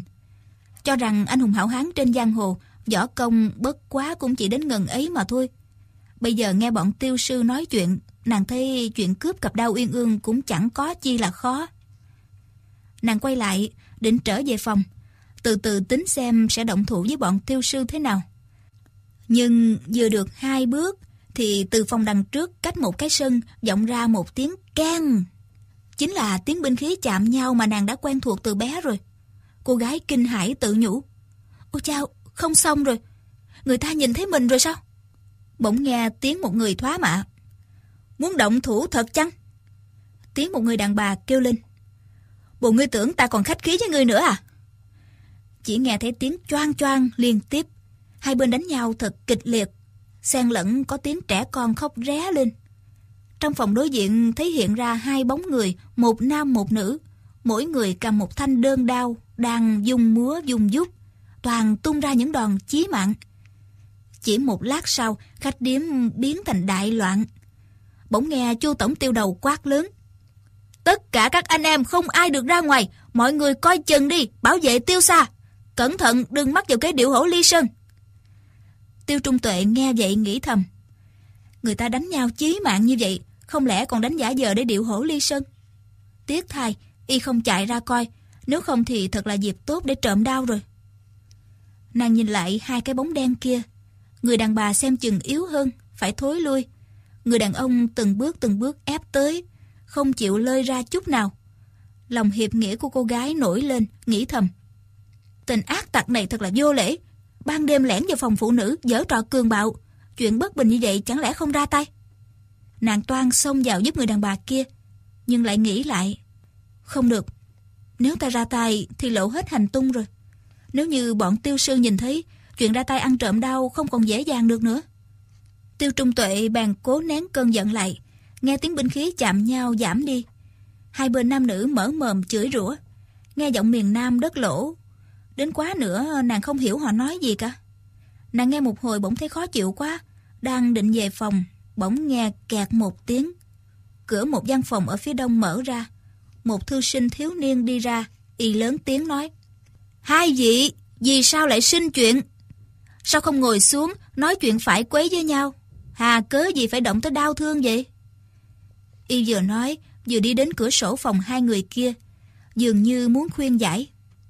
Tiêu Trung Tuệ nghĩ thầm, bọn này hung hăng dữ tợn như vậy, làm gì có ai ra nói chuyện phải quấy với ngươi chứ? Bỗng nghe trong phòng lại có tiếng binh khí chạm nhau, rồi tiếng trẻ con khóc mỗi lúc một to. Đột nhiên, một viên đạn từ trong phòng bắn ra ngoài cửa sổ, nghe bợp một tiếng, đánh rơi luôn cái mũ của chàng thư sinh nọ xuống đất. Gã thư sinh kêu lên, Ôi chào, không xong rồi. Y lẩm bẩm một mình. Cửa thành đã cháy, thì đến cá trong ao cũng chịu tai ương nữa. Người quân tử không đứng nơi bức tường sắp đổ, ấy tức là minh triết bảo thân cần thiết rồi. Nói xong y chậm rãi đi về phòng. Tiêu Trung Tuệ thấy vậy tức cười quá. Lại e người đàn bà đang gặp chuyện khẩn cấp. Gã hung ác kia chẳng còn úy kỵ gì nữa. Người đàn bà thế nào cũng bị thua to. Thế nhưng lúc đó trong phòng không còn nghe tiếng đánh nhau nữa. Khách điếm liền im ắng trở lại. Tiêu Trung Tuệ trong bụng trằn trọc suy tính. Gia Gia thường nói, hành sự phải chia ra nặng nhẹ, hoãn cấp. Trước mắt chuyện trộm đau là khẩn cấp. Vậy thì đành để cho gã hung đồ đó hành động vô pháp vô thiên rồi. Nghĩ vậy, nàng bèn về phòng đóng cửa lại, nằm dài trên giường suy nghĩ chuyện làm thế nào lấy được bảo đao. Hơi, tiêu đội đó người thì không ít, mình thì chỉ có một người thôi, làm sao đối phó đi? Chi bằng đang đêm chạy về Tấn Dương cho Gia Gia hay, để cho lão nhân gia điều binh khiển tướng. Thế nhưng, nếu mình nghĩ được cách nào ăn cắp được đao, hai tay dâng lên cho lão nhân gia, há chẳng là tuyệt diệu sao? Nghĩ đến lúc đắc ý như thế, núm đồng tiền trên má trái lõm hẳn xuống. Thế nhưng kế nào đây? Nàng từ bé được cha dạy dỗ, võ công không phải kém. Nhưng về mưu kế thì vị tiêu cô nương của chúng ta chẳng mấy khi dùng. Trong bụng lại chẳng có bao nhiêu kế sách. Đúng ra là chẳng có gì cả. Nàng nằm dài trên giường, suy nghĩ đến nhức cả đầu. Tuy có nghĩ ra năm sáu cách, nhưng suy đi tính lại thì chẳng có cách nào dùng được cả. Nằm mơ mơ màng màng một hồi, mí mắt triệu xuống. Bỗng trong đêm thanh vắng có tiếng cốc cốc cốc, từ xa dẫn lại đang tiến đến gần. Dường như có ai dùng thiết trượng đi trên đường đá tới đây. Hiển nhiên là một người mù la rồi. Tiếng cốc cốc cốc, đến trước khách điếm thì ngừng lại. Kế đến, lại có tiếng gậy sắt gõ cộp cộp vào cửa khách điếm. Rồi có tiếng điếm tiểu nhị mở cửa, Và tiếng một người già nua nài nỉ mướn phòng. Điếm tiểu nhị bảo đưa tiền trước. Người già mù đó đưa tiền ra, Nhưng còn thiếu đâu hai đồng. Rồi người thì cự tuyệt, Kẻ thì nài nỉ. Tên nhà trọ chửi mắng bằng những lời thô tục, Từng chữ từng câu đều lọt vào tai của tiêu trung tuệ. Nàng càng nghe càng thấy lão già mù đáng thương, liền ngồi dậy Lấy trong bọc ra một đỉnh bạc nhỏ Mở cửa đi ra đã thấy gã thư sinh hoa chân múa tay, mang giọng chi hồ giả giả của anh đồ già, đang lý luận cùng gã điếm tiểu nhị nghe. Xem ra y tuy biết đạo minh triết bảo thân, nhưng lại hay xía vào chuyện người khác quá. Gã thư sinh nói, Tiểu nhị ca à, kính người già, thương người nghèo, đó mới là Mỹ Đức. Hai đồng bạc đó, tiểu nhị ca bớt cho lão cũng được mà. Điếm tiểu nhị cáo kỉnh gắt. Tướng công nói thì nghe hay quá. Nếu mà tướng công có lòng tốt á, sao không trả giùm người ta đi? Gã thư sinh nói. Người, người nói vậy là sai rồi đó. Ta đây là kẻ lữ hành, tiền bạc mang theo đâu có là bao. Tiền phòng của nhà ngươi lại đắt thấy mà khiếp luôn à. Nếu mà ăn tiêu không dè dặt á hả, chỉ sớm tối sẽ không khác gì đức khổng phu tử bị nguy nơi nước trần nước sái. Chính vì thế, bởi vậy mà tiểu nhị ca bớt cho người ta hai đồng mới phải đó. Tiêu Trung Tuệ cười hinh hít, gọi lớn. Thôi, này tiểu nhị ca, tiền đó để ta trả cho. Cầm lấy này. Điếm tiểu nhị vừa quay đầu, thấy một vật lấp lánh, một đỉnh bạc dụng bay tới, dội đưa tay chợp. Hai tay y cầm tiền đã quen, có thể nói là cả trăm lần không trật một. Thế nhưng tiền ném tới kiểu này thì y chưa từng gặp qua, cho nên chưa tập luyện để chợp. Chỉ nghe bớp một tiếng, khối bạc trúng ngay ngực, y đào qua kêu ối một tiếng. Gã thư sinh nói, đó đó, người xem đó, người ta chỉ là một cô gái tuổi còn nhỏ mà đã có lòng tốt như vậy rồi. Tiểu nhị ca ơi, ngươi làm đàn ông con trai cũng uổng quá, so với cô ta còn kém xa. Tiêu Trung Tuệ đưa mắt liếc y một cái, thấy gã mặt dài mắt sáng, lông mày như kiếm xết lên, trên mặt đầy vẻ anh khí bức người. Bỗng thấy tim đập rộn ràng, dội cúi đầu xuống. Bỗng nghe lão già mù nói, Đà tạ tướng công đã có lòng tốt, giúp lão tiền ăn tiền ở. Xin đa tạ, đa tạ. Không biết ân công cao tính đại danh là gì, lão mù xin ghi nhớ ở trong lòng, sau này có dịp báo đền ân đức. Gã học trò đáp, giảng bối họ viên, tên là Quán Nam. Chuyện nhỏ nhặt có đáng gì đâu, lão trượng tôn tính đại danh là gì? Lão già mù đáp, tiện danh của lão mù này là Trác Thiên Hùng. Tiêu Trung Tuệ trong bụng cười thầm. Ông già này đúng là mắt lòa mà lòng cũng mù nốt. Rõ ràng là ta cho ông mấy tiền lại đi tạ ơn người khác. Đột nhiên nàng nghe ba chữ Trác Thiên Hùng thì trong lòng chấn động. Cái tên này ta đã nghe nói tới rồi. Hôm đó mình đi ngang phòng của mẹ cả. Cha với mẹ cả mình hình như đang thì thầm nhắc tới cái tên này. Vừa thấy mình liền nín bặt lại. Không biết chừng chỉ cùng họ cùng tên hay cùng âm mà khác chữ đây. Gia Gia ta sao lại biết được ông lão mù này? Viên quán nam đi cùng Trác Thiên Hùng, đi theo điếm tiểu nhị vào nhà trong. Khi đi ngang qua tiêu trung tuệ, viên quán nam đột nhiên khom lưng giái dài, nói Ừ, cô nương, chắc cô mang nhiều tiền lắm nhỉ? Tiêu trung tuệ không ngờ y lại mở miệng nói chuyện với mình, mặt đỏ lên, không biết phải hoàng lễ hay là không, nói Cái gì chứ? Viên quán nam nói Tại hạ thấy cô nương hào phóng như thế, cho nên có ý muốn mượn ít tiền tiêu. Tiêu Trung Tuệ không ngờ y mở miệng là hỏi mượn tiền ngay. Càng thêm rối trí, mặt đỏ bừng. Không biết phải trả lời làm sao. Cô ngẩn người ra một lát rồi quay mặt đi. Thư sinh kia nói. Được, nếu cô không cho mượn cũng chẳng sao. Thôi, để tại hạ đi hỏi người khác vậy.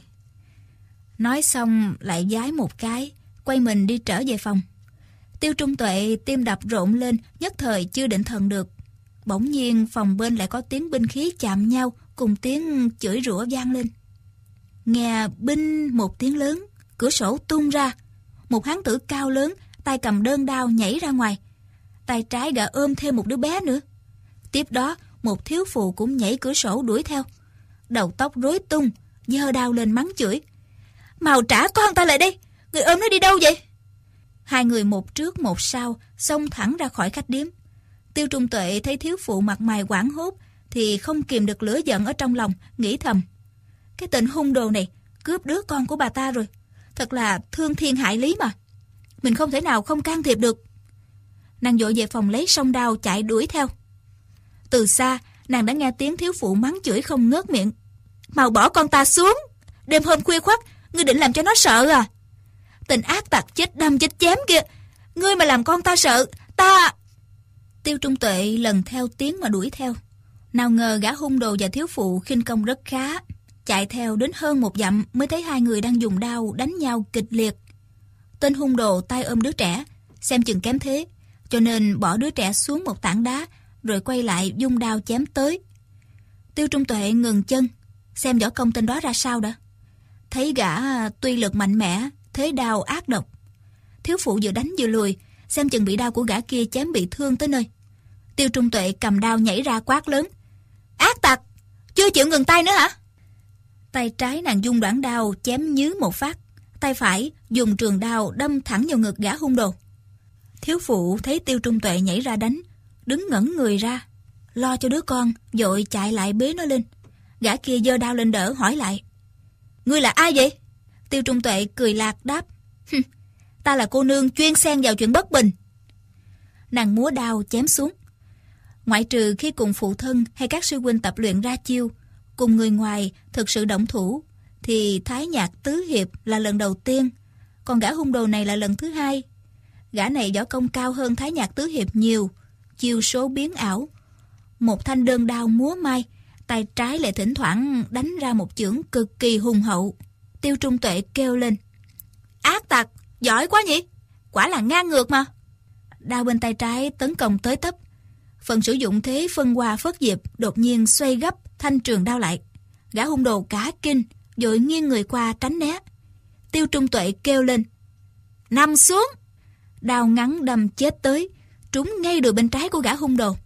Gã rống lên một tiếng, một chân khuỵu xuống, nhưng vẫn cố dung đao lên trả đòn. Tiêu Trung Tuệ dung xong đao nhất tề chém xuống, dụ cho y đưa dao ra gạt, chân liền quét ngang. Đá y ngã lăn ra đất, đao ngắn lại đâm luôn vào đùi bên phải. Đột nhiên có một luồng gió ập tới, một thanh đao từ phía sau chém đến. Tiêu Trung Tuệ giật mình kinh hãi, không dám tính chuyện đã thương gã hung đồ nữa, mà dội vàng xoay đao lại đỡ. Chiều sư tử hồi thủ đó thật vừa đúng lúc, nghe choang một tiếng. Hai thanh đao chạm nhau, trong bóng đêm, ánh lửa tóe ra. Nàng vừa thoạt nhìn, lại càng kinh ngạc đến ngẩn người. Thì ra kẻ ở sau lưng đánh lén kia lại chính là thiếu phụ tay đang bồng đứa trẻ. Đao của thiếu phụ bị nàng gạt ra, lại sấn tới chém một nhát nữa. Tiêu Trung Tuệ biết rằng chiêu dạ xoa thám hải này không cần tính tới chuyện an nguy của bản thân, mà cốt chỉ để đả thương địch thủ. Cho nên dội dung đao gạt ra, kêu lên. Ê, mụ kia, có điên không? Người đàn bà đáp. Có người điên thì có. Đơn đao chém xéo ngang, nhắm vào sống thanh trường đao của Tiêu Trung Tuệ, nhưng lại lướt sát ngay ngón tay của nàng. Tiêu Trung Tuệ kinh hãi, thấy thiếu phụ lực khí tuy không bằng gã hung đồ, nhưng mà đao pháp giảo nguyệt lắm, xem chừng còn hơn xa. Lúc này gã kia đã buộc xong vết thương, lại cầm đao xông lên giáp công. Hai người một tấn công một phòng ngự, chiêu nào cũng rất tàn độc. Tiêu Trung Tuệ kêu khổ, thầm nghĩ. Thì ra, hai người này lập mưu, cố ý dụ ta vào trong mà. Tuy đao pháp của nàng tinh diệu lắm, nhưng dẫu sao cũng còn ít kinh nghiệm lâm địch. Lúc này trời đã khuya, ở nơi đồng không mông quạnh thế này, bị hai người giáp công, không biết chung quanh còn bao nhiêu kẻ địch mai phục nữa. Trong bụng nàng không khỏi khiếp sợ, vừa đánh vừa mắng. Ta với các người không thù không quán. Tại sao lại bày ra kế động để hại ta? Tên hung đồ chửi lại. Ai quen biết ngươi? Tiểu tặc kia. Sao ngươi vô duyên vô cớ đến chém ta một đao vậy? Thiếu phụ cũng quát lên. Ngươi là người ở nơi nào? Sao chưa hỏi rõ đầu đuôi đen trắng, đã ra tay đã thương người ta? Mụ quay lại hỏi gã hung đồ. Long ca, vết thương trên đùi ra sao? Trong giọng nói đầy vẻ lo lắng, tên hung đồ nói. Còn mẹ nó, đau quá. Tiêu Trung Tuệ lấy làm lạ hỏi. Các ngươi không phải chủ tâm hại ta à? Thiếu phụ đáp. Rốt cuộc ngươi muốn cái gì đây? Sao lại hung hăng dữ tợn như vậy? Người ý vào võ nghệ cao cường à? Ta xem thật không vừa mắt chút nào cả. Đúng là quân mặt trơ mày tráo. Tiêu Trung Tuệ giận dữ nói. Nè, ta thấy người bị gã này hiếp đáp cho nên có lòng tốt cứu cho. Ai biết đâu là hai người chỉ giả vờ đánh nhau. Thiếu phụ đáp. Ai nói giả vờ đánh nhau? Vợ chồng ta gây gỗ là chuyện bình thường mà. Việc gì phải xía vô? Tiêu Trung Tuệ nghe đến bốn chữ vợ chồng gây gỗ thì giật mình mà kinh hãi, ấp a ấp úng hỏi lại. Ừ, vậy các ngươi, các ngươi là vợ chồng hả? Nàng vội vàng nhảy về sau, đầu óc hoang mang. Gã đàn ông nói. Thì đã sao? Bọn ta một nam một nữ ở chung một phòng, Lại đẻ được một đứa con nữa. Chẳng lẽ không phải vợ chồng? Tiêu Trung Tuệ lấy làm lạ hỏi. Đứa bé này là con của hai người. Người đàn bà đáp. Y là gia gia của nó. Ta là má má của nó. Có liên quan gì tới ngươi? Y tên là Lâm Ngọc Long. Ta tên là Nhậm Phi Yến. Ngươi còn muốn hỏi cái gì nữa nào? Nói xong, mụ lại hầm hầm Dơ đao lên trán xông vào chém Tiêu Trung Tuệ nói, Nếu hai người là vợ chồng, Sao lại đánh nhau, chửi nhau, Rút dao chém nhau Nhậm Phi Yến cười lạc mà đáp, Này cô nương Đợi khi nào cô lấy chồng đi Lúc đó sẽ biết ngay Vợ chồng mà không đánh nhau cãi nhau Còn gọi là vợ chồng cái nỗi gì Vợ chồng nào mà chẳng sáng đánh nhau chiều làm quà Cô đã thấy có vợ chồng nào không cãi nhau đánh nhau bao giờ chưa Tiêu Trung Tuệ buộc miệng cãi liền. Già già má má của ta đâu có cãi nhau đánh nhau bao giờ đâu. Lâm Ngọc Long ôm vết thương trên đùi chửi. Còn mẹ nó, vậy mà xem là vợ chồng hả? Nhất định không phải là vợ chồng chân chính rồi đó. U cha! Nhậm Phi Yến thấy chồng rên rỉ, vội đặt con xuống, chạy lại xem vết thương, xem thần tình không chút giả dối. Đúng là một đôi vợ chồng yêu thương nhau. Lâm Ngọc Long vẫn lầu bầu chửi. Còn mẹ nó, không cãi nhau, không đánh nhau. Còn cái gì gọi là vợ chồng nữa? Tiêu Trung Tuệ ngạc nhiên nghĩ thầm. Hơi, như vậy thì đúng là mắng mỏ cha mẹ ta rồi còn gì. Nàng thấy tức anh ách, muốn cho y một bài học, nhưng lấy một địch hai xem ra đánh không lại. Thấy đứa bé nằm trên tảng đá khóc oa oa không ngớt, liền quay lại bồng lên, chạy dục đi. Nhậm Phi Yến băng bó vết thương cho chồng xong, quay lại kiếm con, không thấy, quảng hốt kêu lên. Con đâu? Lâm Ngọc Long cũng kêu lên ui cha một tiếng, nhảy nhõm lên nói. Trời đất, con tiện nhân đó bế đi mất rồi. Nhậm Phi Yến nói. Sao không nói sớm vậy? Lâm Ngọc Long nói. Người đang bế con, ai đời lại bỏ nó xuống đất? Nhậm Phi Yến nội cáo lên, nhảy tới nghe bớp một tiếng, đã đánh chồng một bạc tay, quát lên. Thì ta phải băng bó cho ngươi chứ làm cái gì nữa? Đồ chết dẫm này. Lâm Ngọc Long đấm vợ lại một cái, chửi. Có đứa con mà coi cũng không xong nữa. Ai cần ngươi săn sóc? Nhậm Phi Yến nói. Đồ súc sinh. Để ta đi cướp con về trở lại sẽ cho người biết tay. Mụ vừa nói vừa ra sức đuổi theo. Lâm Ngọc Long nói. Đúng rồi. Đoạt lại con bây giờ thì cần hơn chứ. Con mụ thối thay. Có đứa con rứt ruột đẻ ra cũng không biết giữ nữa. Còn làm cái cốc gì được nữa. Gã nói xong cũng co giò chạy đuổi theo vợ. Tiêu Trung Tuệ náo mình sau một thân cây to tay bịt chặt miệng đứa nhỏ để tiếng khóc của nó khỏi gian ra.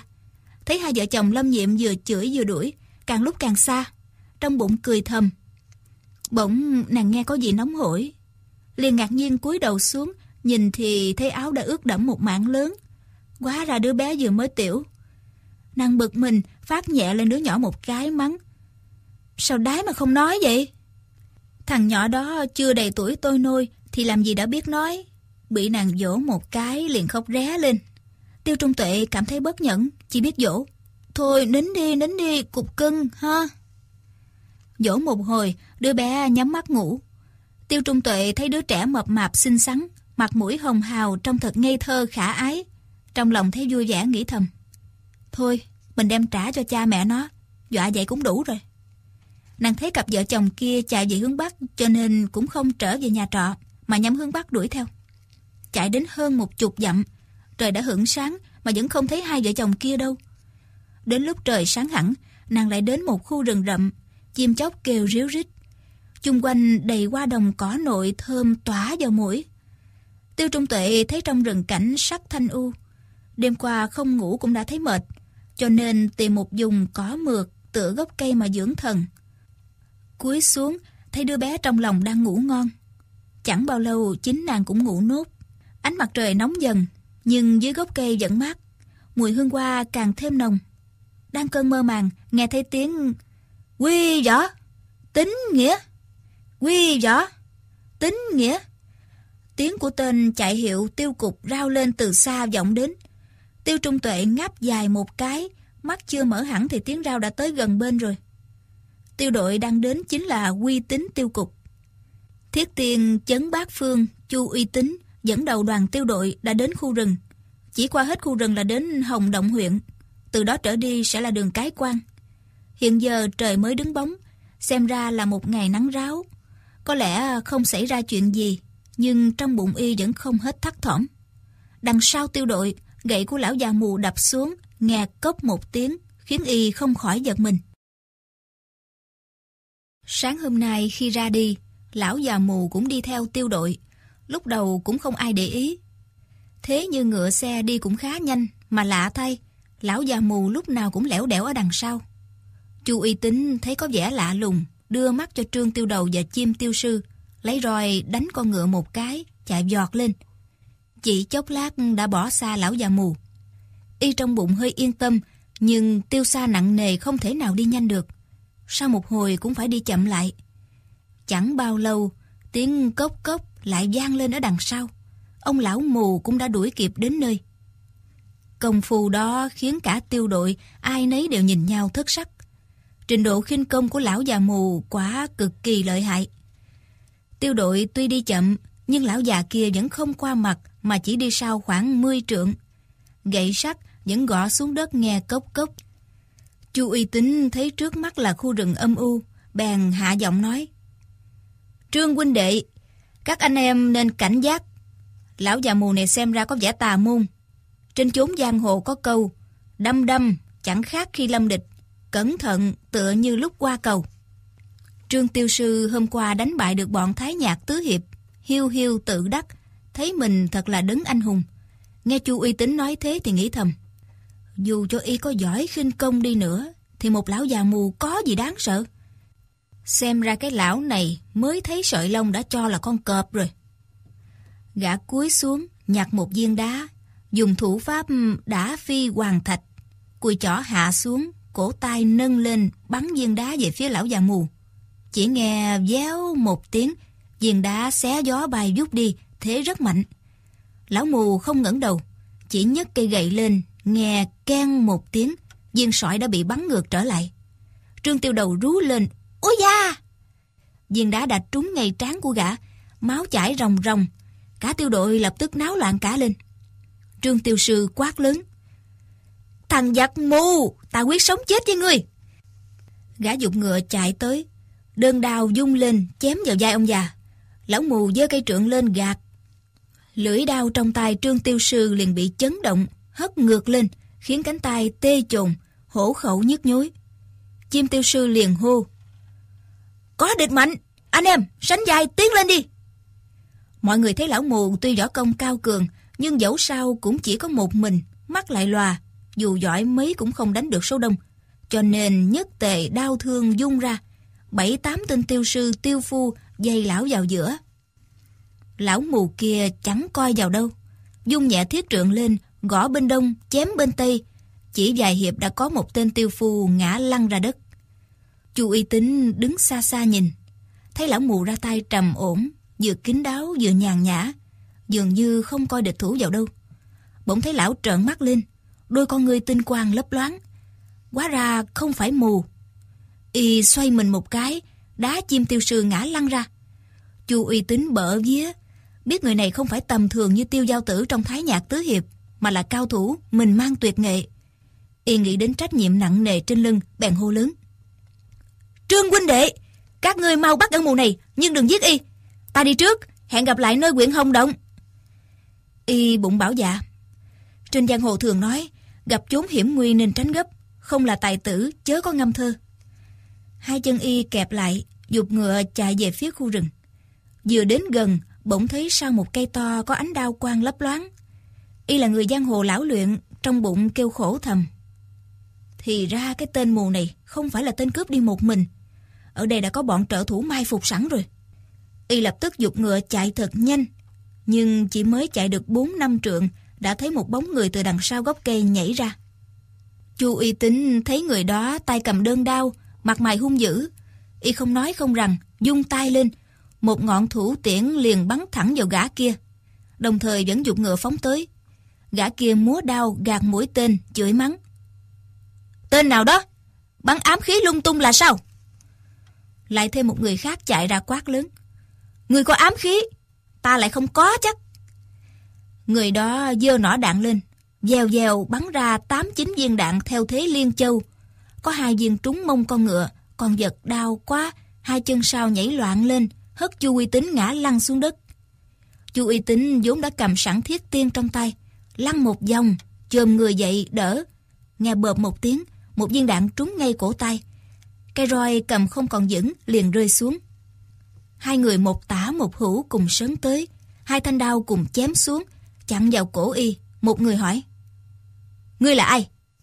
Người kia lại hỏi, Tại sao lại bắn ám khí loạn cả lên?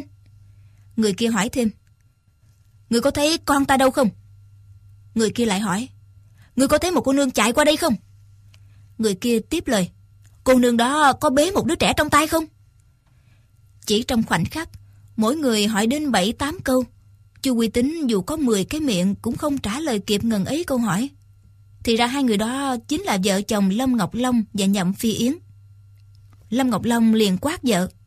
Người im đi, để tao hỏi y nào. Nhậm Phi Yến cũng quát lại chồng. Sao lại bắt ta im mồm?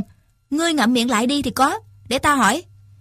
Hai người mỗi người một câu, lại bắt đầu cãi nhau.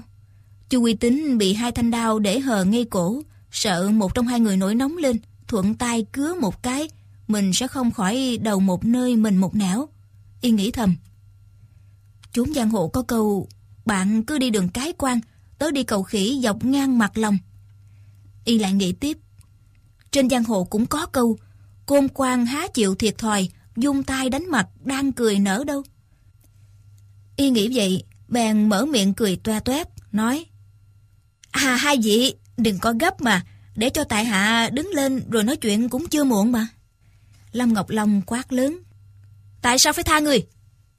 Nhậm Phi Yến thấy y giơ tay phải ra sau lưng, khư khư giữ lấy cái bao đang đeo. Dường như bên trong có vật gì quý giá lắm. Bèn hỏi. Cái gì đây? Chu uy tín từ khi nhận đôi bảo đao từ tay tổng đốc đại nhân, trong đầu không lúc nào quên được ba chữ uyên ương đao. Vì thế mà đến đêm nằm mơ cũng nhắc đến. Bây giờ đau kề cổ, tình thế nguy cấp. Nhậm Phi Yến lại hỏi dùng cho nên y không kịp suy nghĩ gì nữa. Buộc miệng nói luôn. Uyên ương đau. Lâm nhiệm, hai người nghe thế giật mình. Hai cánh tay trái đồng thời chợp xuống cái bao trên lưng y. Chu Quy Tính vừa nói ra lập tức vô cùng hối hận, nghĩ thầm. Ôi, trên giang hồ có câu, một kẻ liều mạng dạng người khôn địch, huống chi họ chỉ có hai người. Y không thèm quan tâm đến lưỡi đao lạnh lẽo đang kề ngay cổ, tung mình nhảy giọt tới toàn lăn ra xa. Thế nhưng hai vợ chồng lâm nhiệm cùng giận kình lực nhấc cả người lẫn bao lên. Thì ra Chu Quy Tính đã dùng xích sắt nhỏ buộc chặt đôi bảo đao vào quanh người. Tuy lâm nhiệm cùng sử lực nhưng cũng không bứt đứt được sợi xích sắt. Ba người cứ giằng co lôi kéo, Chu Quy Tính đấm lại một quyền, nghe binh một tiếng, trúng ngay giữa mặt Lâm Ngọc Long. Nhậm Phi Yến liền xoay cán đau lại, gõ mạnh một cái ngay sau cổ Chu Quy Tính, miệng hỏi, Long ca, có đau không? Lâm Ngọc Long bực mình quát, còn phải hỏi hả? Dĩ nhiên là đau rồi. Nhậm Phi Yến cũng nội cáo quát lại, Sư, người ta có lòng mới hỏi, không lẽ ta hỏi sai hả? Hai người một mặt cố giật cái bao, một mặt lại bắt đầu cãi nhau. Bỗng nhiên, từ trong bụi cỏ một người chui ra kêu lên. Con muốn lấy lại con không? Lâm nhiệm, hai người quay lại. Thấy chính là tiêu trung tuệ. Hai tay cầm đứa trẻ dơ cao lên. Trong bụng mừng quá, lập tức cùng đưa tay đỡ lấy đứa nhỏ. Tiêu trung tuệ tay phải đưa đứa bé, tay trái cầm đoạn đao rạch một đường. Nghe soạt một tiếng đã cắt đứt chiếc bao trên lưng chu quy tính. Nàng đưa tay phải vào, mò, rút ra một thanh đao. Ánh thanh quang chói mắt hàng khí bức người. Tiện tay chém một cái, đứt ngay sợi xích. Quả đúng là bảo đau. Tiêu Trung Tuệ cướp luôn cái bọc, xoay mình nhảy lên lưng con ngựa của Chu Quy Tính. Mọi động tác đều diễn ra nhanh như chớp, lại rất gọn gàng. Nàng dung roi ngựa quát lên. Chạy mau! Nào ngờ bốn chân con vật như đóng đinh xuống đất, hoàn toàn bất động. Tiêu Trung Tuệ giơ chân đá vào bụng nó, bỗng thấy hai khuỷu chân đồng thời tê đi, thì kêu thầm. Hỏng rồi! Nàng toan nhảy xuống khỏi ngựa, nhưng không còn kịp nữa, vì đã bị người ta điểm trúng quyệt đạo. Tôi đang ngồi trên mình ngựa nhưng không còn động đậy gì được nữa. Từ dưới bụng ngựa một người trồi lên. Té ra là lão già mù. Không biết lão thoát ra khỏi cuộc dây dính của tiêu đội tự hồi nào mà đến nấp dưới bụng ngựa như vậy. Lão thò tay ra là đoạt được ngay cặp quyên ương đao trong tay của tiêu trung tuệ. Nhậm Phi Yến bỏ đứa con xuống đất, rút đao nhảy sổ tới. Lâm Ngọc Long cũng từ bên hông tấn công vào. Lão già mù cầm thanh uyên ương đao đỡ một cái. Nghe hai tiếng len keng. Hai thanh đao trong tay vợ chồng Lâm Nhiệm cùng gãy cả. Hai người còn đang ngẩn người thì quyệt đạo nơi hông bỗng tê đi. Họ đã bị điểm quyệt không còn cử động được nữa. Chu Quy Tính như một con hổ điên quát lên. Lão giặc mù, ngươi sống thì ta chết. Y cầm thiết tiên dưới đất, sử chiều hoành tảo thiên quân. Trong hô diên thập bát tiên, đánh dục ngang lão già mù. Lão không thèm né tránh, mà chỉ giơ cây trường đao quyên ương đâm về phía trước. Điều lạ lùng là lão đã không đâm vào cây thiết tiên, lại cũng chẳng đâm vào ngực Chu Quy Tính, mà lại đâm lọt vào trong vỏ đao còn trong bọc, rồi lão để đao trong vỏ mà tiếp tục chém ngang qua. Y dùng chiếc vỏ đao không khác gì thiết tiên, chiêu số cũng y hệt chiêu hoành tảo thiên quân trong hô viên thập bát tiên. Vỏ đao chạm vào cây thiết tiên đánh cách một tiếng. Cây gậy sắt nặng 16 cân của Chu Quy Tính liền bị chặn ngang. Giữa chừng sao mà hạ xuống được. Cây danh hiệu thiết tiên chấn bát phương e rằng có chỗ cần phải coi lại. Đao tiên chạm nhau nghe dù một tiếng, cây gậy của Chu Quy Tính đã bị Trác Thiên Hùng xuất chiêu, thiết tiên phi bát phương, dẫn nội kình làm chấn động, phải vượt khỏi tay văng đi. Hổ khẩu rách toạc, tai đầy máu tươi. Lão già mù trợn ngược mắt lên, cười nhạt mà nói. Chiêu sau cùng của hô diên thập bát tiên ngươi chưa được học, phải không? Nghe y nói thế, Chu Quy Tính sợ hãi không để đâu cho hết. Hô Diên Thập Bát Tiên tuy nói là 18 chiêu, nhưng truyền ở trên đời chỉ có 17 chiêu. Sư phụ y đã nói rằng chiêu cuối cùng kêu bằng nhất tiên đoạn thập phương. Năm xưa khi đại tướng nhà Bắc Tống là Hô Diên Tán bị địch dây đánh, đã từng dùng một cây roi đánh gãy 10 cây trường thương. Lộ tiên pháp đó không kể chiêu số, đều phải dựa vào nội lực. Trên đời này chỉ có sư bá của y mới có thần thông đó. Chu Quy Tính chưa từng gặp sư bá bao giờ, chỉ biết ông ta là thị vệ trong triều đình nhà Thanh, là người đứng đầu trong đại nội thất đại cao thủ. Trước nay ở trong cung cấm, chưa hề ra ngoài, cho nên y chưa có duyên bái kiến. Lúc này Chu Quy Tính chợt động tâm nghĩ ra, run run mà hỏi. Có phải... có phải lão nhân gia họ trác đấy không? Lão già mù đáp. Đúng vậy, Chu Quy Tính vừa mừng vừa sợ, quỳ xuống bái lạy mà nói. Đệ tử Chu Quy Tính khấu kiến trác sư bá. Lão già mù mỉm cười, nói. Hóa ra ngươi cũng biết trên đời này còn có trác thiên hùng. Chu Quy Tính đáp. Sư phụ ngày ngày thường ca ngợi thần quy của sư bá. Tiểu Điệt không biết cho nên vô ý mạo phạm. Quả đúng là hữu duyên thiên lý lại tương ngộ, vô duyên đối diện bất tương phùng. Có nghĩa là có duyên ngàn dặm tìm nhau gặp, vô duyên đối mặt có hay đâu. Không biết sư bá từ Bắc Kinh xuống từ bao giờ? Trác Thiên Hùng mỉm cười. Hoàng thượng sai ta đi đón ngươi đây. Chu Quy Tính vừa kinh hoàng vừa sung sướng mà nói.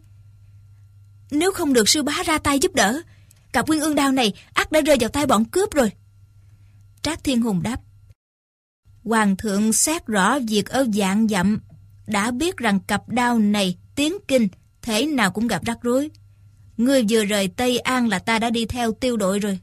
Đêm ngươi nằm ngủ nói mớ những gì, có biết không?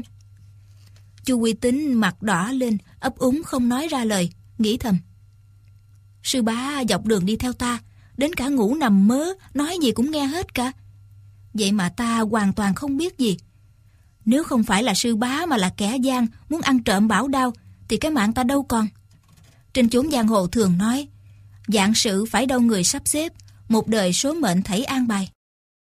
Trác Thiên Hùng nói, những kẻ đi theo người đứa nào cũng nhát như cây, không biết bây giờ chạy trốn đâu cả rồi. Ngươi mau đi gọi chúng ra, tất cả cùng đi một đoàn.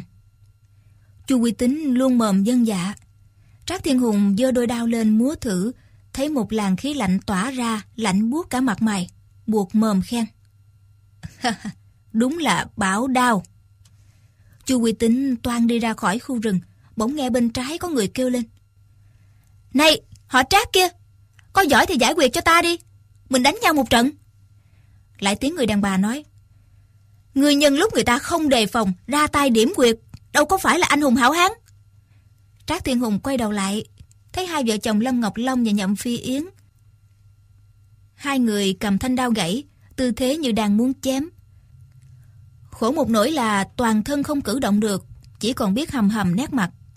Trác Thiên Hùng giơ tay búng lên thanh đoạn đao, nghe bon một tiếng như rồng ngâm, ngân nga không dứt, nói Dù các người có bao nhiêu tên giặc, đến một đứa ta bắt một đứa, đến hai đứa ta bắt hai đứa.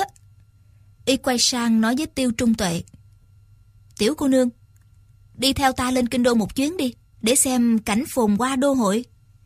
Tiêu Trung Tuệ nóng ruột kêu lên Thả ta ra, không thả ta, sau này ngươi sẽ hối hận lắm đó.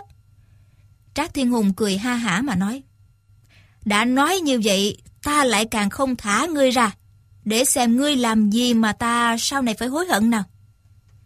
Tiêu Trung Tuệ ngầm giận nội khí, cố xung khai quyệt đạo trên đùi bị điểm. Nhưng luồng nội khí vừa đến hông là đã dội lên. Trong lòng càng thêm gấp gáp, thì càng cảm thấy toàn thân tê dại, không thể nào sử dụng khí lực được. Khuôn mặt xinh đẹp đỏ gay, nước mắt hai hàng rưng rưng như muốn trào ra. Bỗng nghe gian rừng có tiếng người ngâm nga. Thiên tử trọng anh hào, văn chương giáo nhĩ tào, dạng ban giai hạ phẩm, duy hữu độc thư cao. Tức là, thiên tử trọng người hiền, văn chương phải luyện rèn, đọc sách là cao quý, bao thứ khác đều hèn.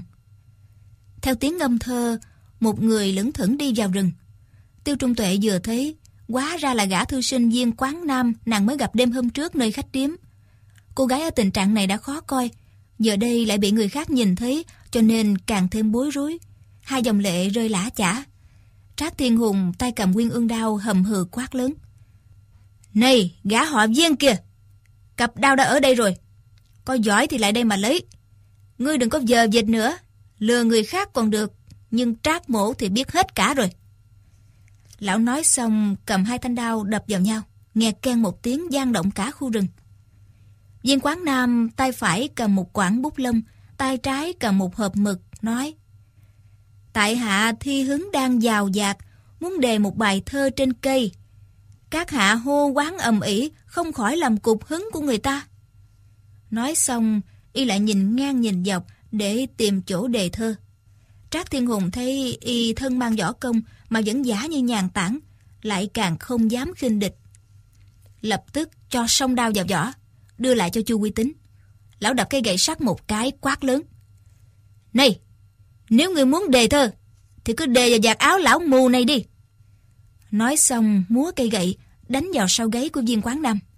Tiêu Trung Tuệ nhịn không nổi buộc miệng kêu lên. Đừng đánh! Nàng thấy viên quán nam tay chân thư sinh trói gà không chặt, cây gậy kia đánh tới thì làm gì y chẳng dở đầu nát ốc. Nào ngờ viên quán nam hơi cúi đầu xuống la lên. Ôi chà! Rồi chuồn qua dưới cây gậy tránh được, miệng nói. Cô nương bảo ngươi đừng đánh mà, sao ngươi không nghe? Trác Thiên Hùng thu cây thiết bổng về, quét ngang hông. Viên quán nam ngã nhào về phía trước, cây thiết bổng thật khéo làm sao lại lướt ngang qua đầu. Trác Thiên Hùng quát lên. Quả nhiên không sai mà. Tay trái lão biến thành chưởng đánh ra. Viên quán nam hóp ngực lõm vào, hạ vai xuống. Cây bút lông chấm vào hộp mực một cái, điểm luôn vào cổ tay y. Hai người qua lại mấy chiêu, tiêu trung tuệ kinh dị. Thì ra anh chàng học trò này, thân mang võ công. Quá ra mắt mình nhìn lầm mà. Chỉ thấy y thân hình phiêu động, né đông tránh tây. Cây gậy của Trác Thiên Hùng Thủy chung vẫn không sao đánh trúng y được. Tiêu Trung Tuệ trong bụng khấn thầm. Lại trời có mắt, phù hộ cho chàng thư sinh đắc thắng, để y giúp con được thoát nạn. Lâm Ngọc Long cũng gào lên. Tướng công, tú tài ơi! Đâu có ngờ các hạ võ công cao cường đến như vậy. Mau mau, giết lão già mù đi, rồi giải khai quyệt đạo cho bọn ta với. Nhậm Phi Yến nói. Ngươi đừng có mà mơ tưởng hảo. Ta xem gã học trò này chưa chắc đã là đối thủ của lão mù đâu. Lâm Ngọc Long liền mắng vợ. Con mụ thối tha kia, chỉ ăn nói toàn điều suối quẩy. Ngươi thì biết cái cốc gì? Nhậm Phi Yến nói. Xưa, ta nhìn thấy hai bên động thủ. Ngươi có thấy cái quái gì đâu? Thì ra mụ xoay mặt về phía hai người trác diên đang đánh nhau. Còn Lâm Ngọc Long xoay lưng lại. Lâm Ngọc Long nói, Nhìn được thì làm cái gì? Ta nghe cây thiết bổng của lão mù múa lung tung, chỉ thấy toàn tiếng gió dù dù, chẳng được cái cốc khô gì cả. Nhậm Phi Yến mỉa mai. Chẳng được cái cốc khô gì hả? Chẳng được cái cốc khô gì? sư. vậy mà lão điểm quyệt làm ngươi không cục cửa được gì đó. Lâm Ngọc Long gắt lên. Còn ngươi thì sao? Ngươi thử cục cửa ta xem. Hai người mỗi người một câu, càng lúc càng hung hãn. Khổ là không ai cử động được, nếu không thì đã đấm đá nhau rồi. Nhậm Phi Yến giận quá, không biết làm sao, nhổ một bãi nước miếng về phía chồng. Lâm Ngọc Long không cử động được, đứng trơ ra nhìn bãi nước bọt bay tới ngay sống mũi. Nghe bẹt một tiếng, rồi cũng nhổ lại một bãi. Hai vợ chồng người này một bãi, người kia một bãi cứ thi nhau nhổ, đến lúc ừ, mặt mày ai cũng đầy nước giải. Tiêu Trung Tuệ thấy hai vợ chồng trong cơn nguy nan nhưng vẫn tiếp tục gây gỗ. Vừa bực mình vừa buồn cười. Liếc qua nhìn Diên Trác không khỏi ngấm ngầm kinh hãi. Diên Quán Nam không ngớt lùi lại. Xem ra không phải là địch thủ của Trác Thiên Hùng. Nàng nghĩ thầm. Chỉ mong y giả giờ như vậy thôi. Cố ý đùa giỡn lão già mù. Chứ không phải là thua thật. Thế nhưng muốn là một chuyện. Võ công Trác Thiên Hùng quả cao hơn Diên Quán Nam nhiều. Lúc đầu Trác Thiên Hùng thấy y dùng bút lông làm võ khí, tưởng y có bản lĩnh kinh nhân cho nên mới ý y như vậy. Cho nên lão đã dè dặt không dám đánh ráp. Nhưng chỉ sau vài chiêu, lão thấy y thân pháp tuy có nhanh, nhưng võ nghệ vẫn còn non nước. Chiêu số của cây bút cũng không có gì là đặc biệt. Lão liền múa gậy sắt tấn công tới tấp, sử dụng những chiêu số tinh diệu trong hô diên thập bát tiên. Diên Quán Nam đâu ngờ mình gặp một đối thủ lợi hại như vậy. Trong tay lại không có vũ khí, chỉ còn nước né ngang tránh dọc, cố gắng thoát hiểm, trong bụng kêu khổ thầm. Ta tự cao tự đại, coi thường lão già mù này quá. Đâu có ngờ võ công lão ghê gớm đến như vậy. Y vừa thấy chiếc gậy sắt đánh xéo tới, dội rùng dai để tránh. Trác Thiên Hùng hô lớn. Ngã này! Gậy sắt lật lên, đánh trúng đùi bên trái viên quán nam. Tiêu Trung Tuệ giật mình kêu lên. Ôi chà! Viên quán nam cố gắng chịu đựng, chân hơi tập tỉnh, lùi lại ba bước nhưng không ngã. Biết rằng hôm nay sự việc hung hiểm vô cùng, chân đã bị thương, có muốn toàn mạng chạy trốn cũng không chắc được. Trong cơn gấp rút, nghĩ ra một kế, bèn kêu lên. Giỏi nhỉ? Tiểu gia vì đức hiếu sinh không muốn dùng hữu cốt xuyên tâm cao. Nếu người vô lễ thì không chừng, ta sẽ để người thử nếm mùi cho biết. Nói xong lấy bút quệt đẫm mực trong cái hộp. Dơ lên, quệt vào mặt Trác Thiên Hùng. Trác Thiên Hùng nghe thấy năm chữ hữu cốt xuyên tâm cao thì giật mình kinh hãi kêu lên. Ngưng lại! Ngũ độc thánh cô là gì của ngươi? Thì ra, ngũ độc thánh cô là nữ ma đầu khác tiếng ở vùng An Hương, tỉnh Quý Châu. Trong võ lâm ai nghe tên cũng tán đảm kinh hồn. Trong số độc dược mụ ta sử dụng thì hữu cốt xuyên tâm cao là môn nổi danh hơn cả. Nghe nói da thịt chỉ cần chạm vào, 12 giờ sau thịt sẽ thối đến tận xương. 24 giờ thì máu độc chạy vào tim, không có thuốc gì chữa khỏi. Viên quán Nam mấy năm trước đã từng nghe người ta nói đến, lúc đó cũng không để ý. Bây giờ bị Trác Thiên Hùng bức bách, không còn cách gì khác, cho nên thuận miệng nói bừa. Đâu ngờ địch nhân vừa nghe tới, mặt liền biến sắc. Y khắp khởi mừng thầm mà nói. Ngũ độc thánh cô là cô mẫu của ta. Ngươi hỏi bà ấy có chuyện gì? Trác Thiên Hùng nửa tin nửa ngờ nói. Nếu quả như vậy, ta sẽ không làm khó ngươi nữa. Mau cút đi cho ta nhờ. Viên quán nam cười nhạt nói. Ngươi đánh ta một gậy, chẳng lẽ như vậy là xong hay sao? Nói xong y tiến tới hai bước, Trác Thiên Hùng nhìn tay trái y cầm hộp mực như gặp rắn rết. Nghĩ thầm. Bút lông, bình mực, xưa nay chẳng ai dùng làm binh khí bao giờ, mà y lại dùng để đấu với ta. Quả nhiên có chuyện cổ quái. Lão thấy viên quán nam tiến lên, không tự chủ được, tự nhiên lùi lại hai bước. Lão biết viên quán nam cũng mừng thầm. Y tự phụ võ công cao siêu, toan dùng tay không thắng địch. Tay cầm bút mực chẳng qua chỉ cho ra vẻ nhàn hạ. Hôm nay gặp phải nhân vật ghê gớm như Trác Thiên Hùng, trong bụng kêu khổ chưa xong, tự rủa mình đáng chết không biết bao nhiêu lần. Viên quán nam lại tiến lên hai bước mà nói. Cô mẫu ta võ công cũng chẳng có bao nhiêu, Chẳng qua là biết phối chế độc dược này, ngươi việc gì mà phải sợ hãi đến như vậy? Y thấy Trác Thiên Hùng lại ngập ngừng, lùi thêm một bước nữa. Đột nhiên quay mình lướt qua bên trái, đến bên chu quy tính, giơ bút lên quạt luôn vào mắt chu quy tính. chu quy tính cả kinh dội giơ tay lên gạt ra. Viên quán nam thúc khuỷu tay một cái, đưa hộp mực qua tay phải, tay trái thò ra cướp luôn hai thanh uyên ương đao. Trác Thiên Hùng giật mình kinh hãi, nghĩ đến hoàng thượng sai y đi đón hai thanh đao về kinh. Nếu bị gã tiểu tử này lấy được thì tội trạng biết mấy cho vừa. Thà như mạo phạm đến ngũ độc thánh cô, có lẽ còn hơn. Y liền phi thân đến cướp lại. Tả trưởng, trên chết, đánh vào đầu vai viên quán nam. Tay trái nằm ngón biến thành trảo, chợp lấy quyên ương đao. Viên quán nam đã phòng bị trường hợp này, biết rằng nếu dùng sức đối địch với y thì sẽ chắc chắn là thua, liền giơ bút lên, nhắm ngay tay trái y quệt vào, rồi cười lên ha hả. Trác Thiên Hùng đột nhiên cảm thấy mu bàn tay mát rượi thì kinh quản. Nhìn lại, đã thấy tay mình bị quệt một đường mực đen xì. Chỉ trong nháy mắt, bao nhiêu câu chuyện về những cái chết thê thảm bởi tay ngũ độc thánh cô đột nhiên hiện ra trong ốc, không khỏi chấn động toàn thân. Năm ngón tay lão đã đụng vào bao thanh đao yên ương, nhưng không dám cầm lấy, cứ ngẩn người ra, rồi càng nghĩ càng lo. Lão hét to lên một tiếng, rồi chạy ra khỏi rừng. Chu uy tín thấy sư bá như vậy, làm sao mà dám chần chừ, cũng vội vã chạy theo Trác Thiên Hùng. Viên quán nam kêu thầm, xấu hổ. Lại sợ Trác Thiên Hùng nhận ra sự thực, quay lại đánh đuổi, cũng không dám nấn ná lại trong rừng. Vội cầm hai thanh nguyên ương đao, quay mình chạy luôn. Lâm Ngọc Long kêu giói theo. Này, tiểu tú tài, sao ngươi không giải quyết cho bọn ta? Viên quán nam nói, 6 giờ sau quyệt đạo tự giải. Tiêu Trung Tuệ nóng ruột kêu lên.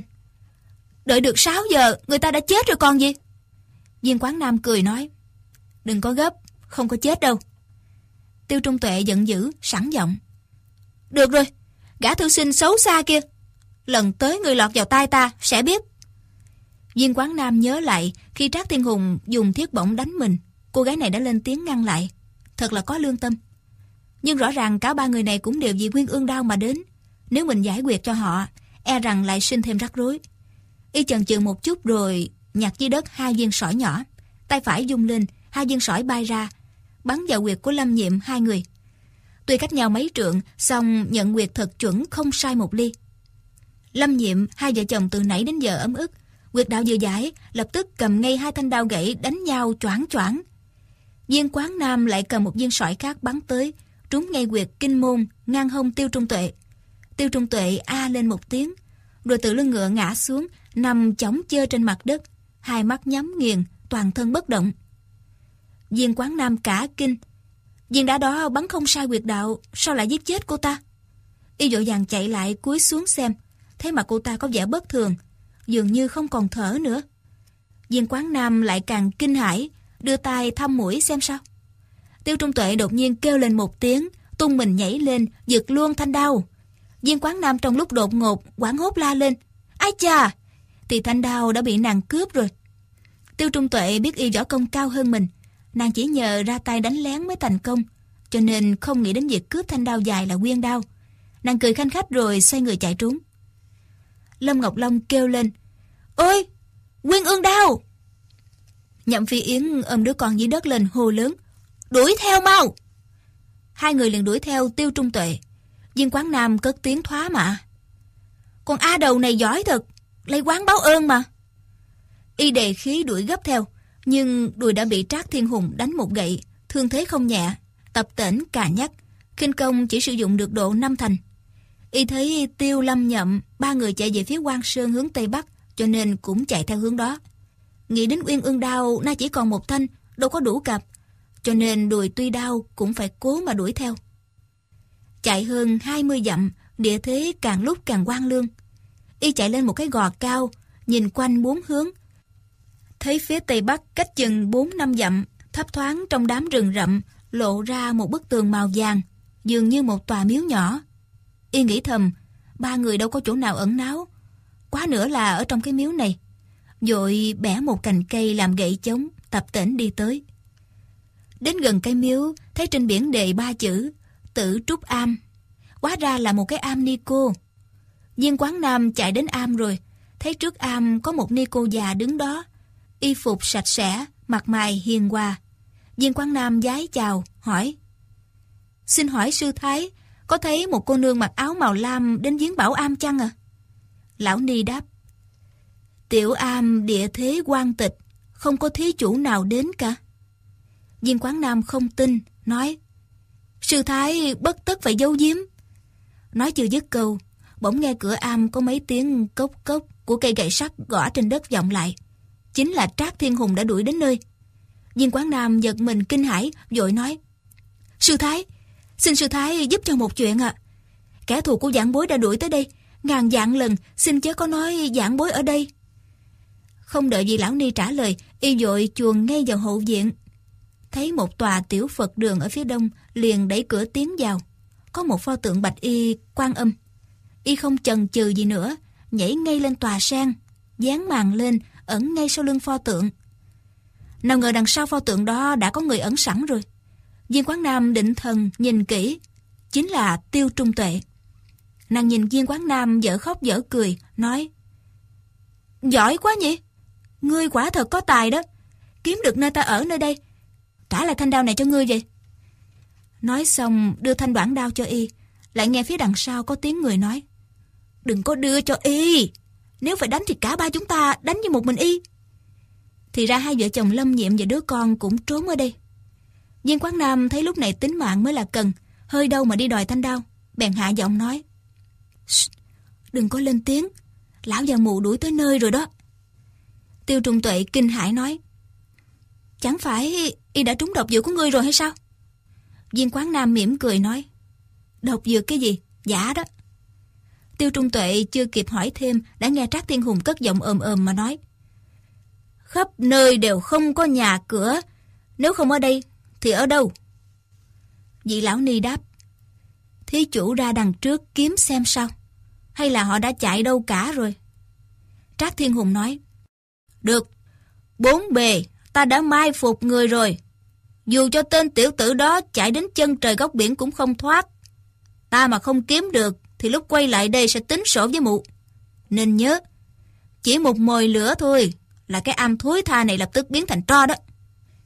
Lâm Ngọc Long và Nhậm Phi Yến nghe vậy, trong lòng lửa giận sụp sôi, toan chửi lại vài câu. Nhưng chưa kịp mở mồm thì viên quán Nam và Tiêu Trung Tuệ cũng dung tay ra, điểm luôn quyệt đạo của hai người. Trác Thiên Hùng chạy đến hậu viện, đứng một lát, có lẽ đang nhìn ngang nhìn ngửa. Nghe lão lẩm bẩm chửi rủa, gậy sắt gõ lên đất, rồi xoay mình đi ra. Thì ra mu bàn tay Trác Thiên Hùng bị quét dính mực, y trong lòng lo sợ, dội vàng chạy đi tìm khe nước để rửa. Nét mực vừa rửa là sạch ngay, không còn vết tích gì. Y vẫn chưa yên tâm, cố hết sức mặc kỳ cọ, khiến cho da bông ra. Thấy ngầm ngẫm đau rát, y lại càng kinh sợ. Đứng ngơ ngẩn hồi lâu nhưng không thấy có gì khác lạ. Hiểu ra mình đã bị mắc bẫy, liền chạy đuổi theo. Tuy kinh công của y rất cao thâm, chạy như bay, nhưng trong thời gian chần chừ đó, bọn viên quán Nam đã trốn vào trong từ trúc am rồi. Viên quán Nam và Tiêu Trung Tuệ đợi y đi xa, lúc ấy mới giải quyết cho vợ chồng Lâm Ngọc Long và Nhậm Phi Yến. Từ sau lưng pho tượng nhảy ra. Bốn người nghĩ đến lời của Trác Thiên Hùng, ai nấy đều nhíu mày. Nghĩ thầm y khinh công cao cường, đuổi vài chục dặm không thấy tung tích, thể nào cũng quay lại.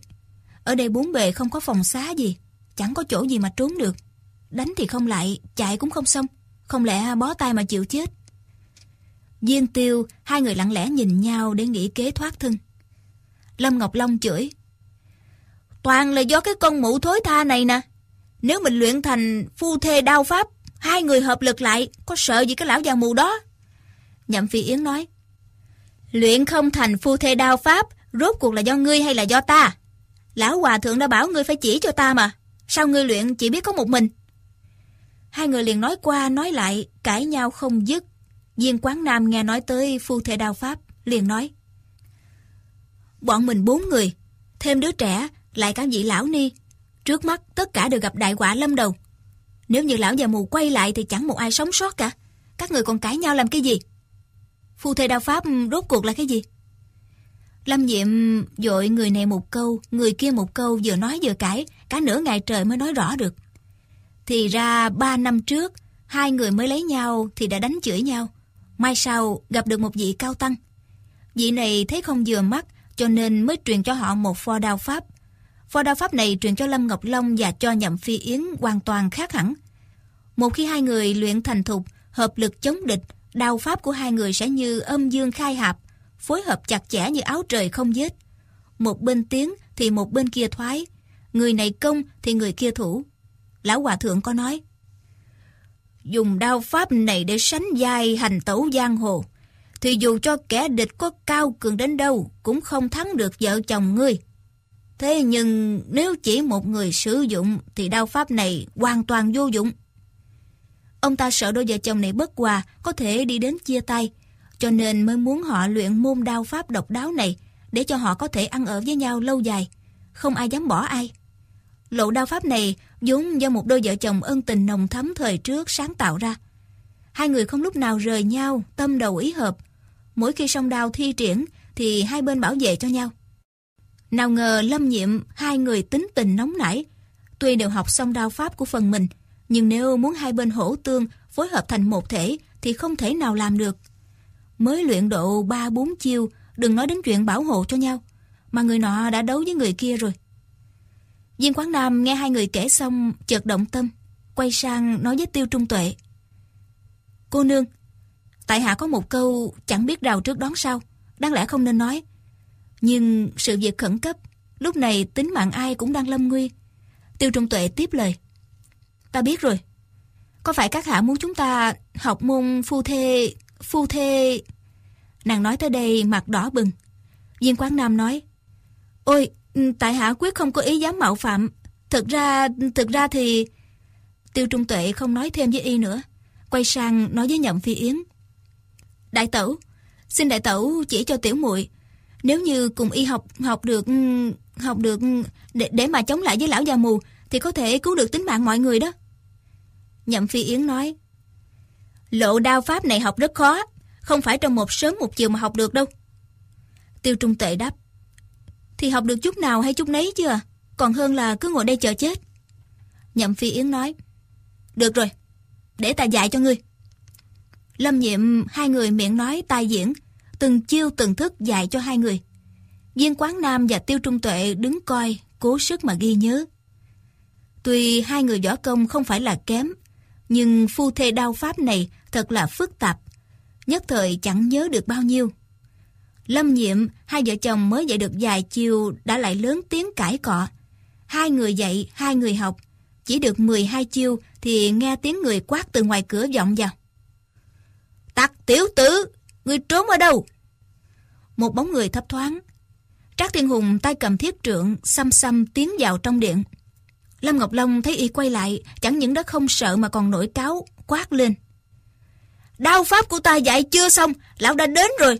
Đợi thêm một lát không được hả? Y dùng đào chém tới.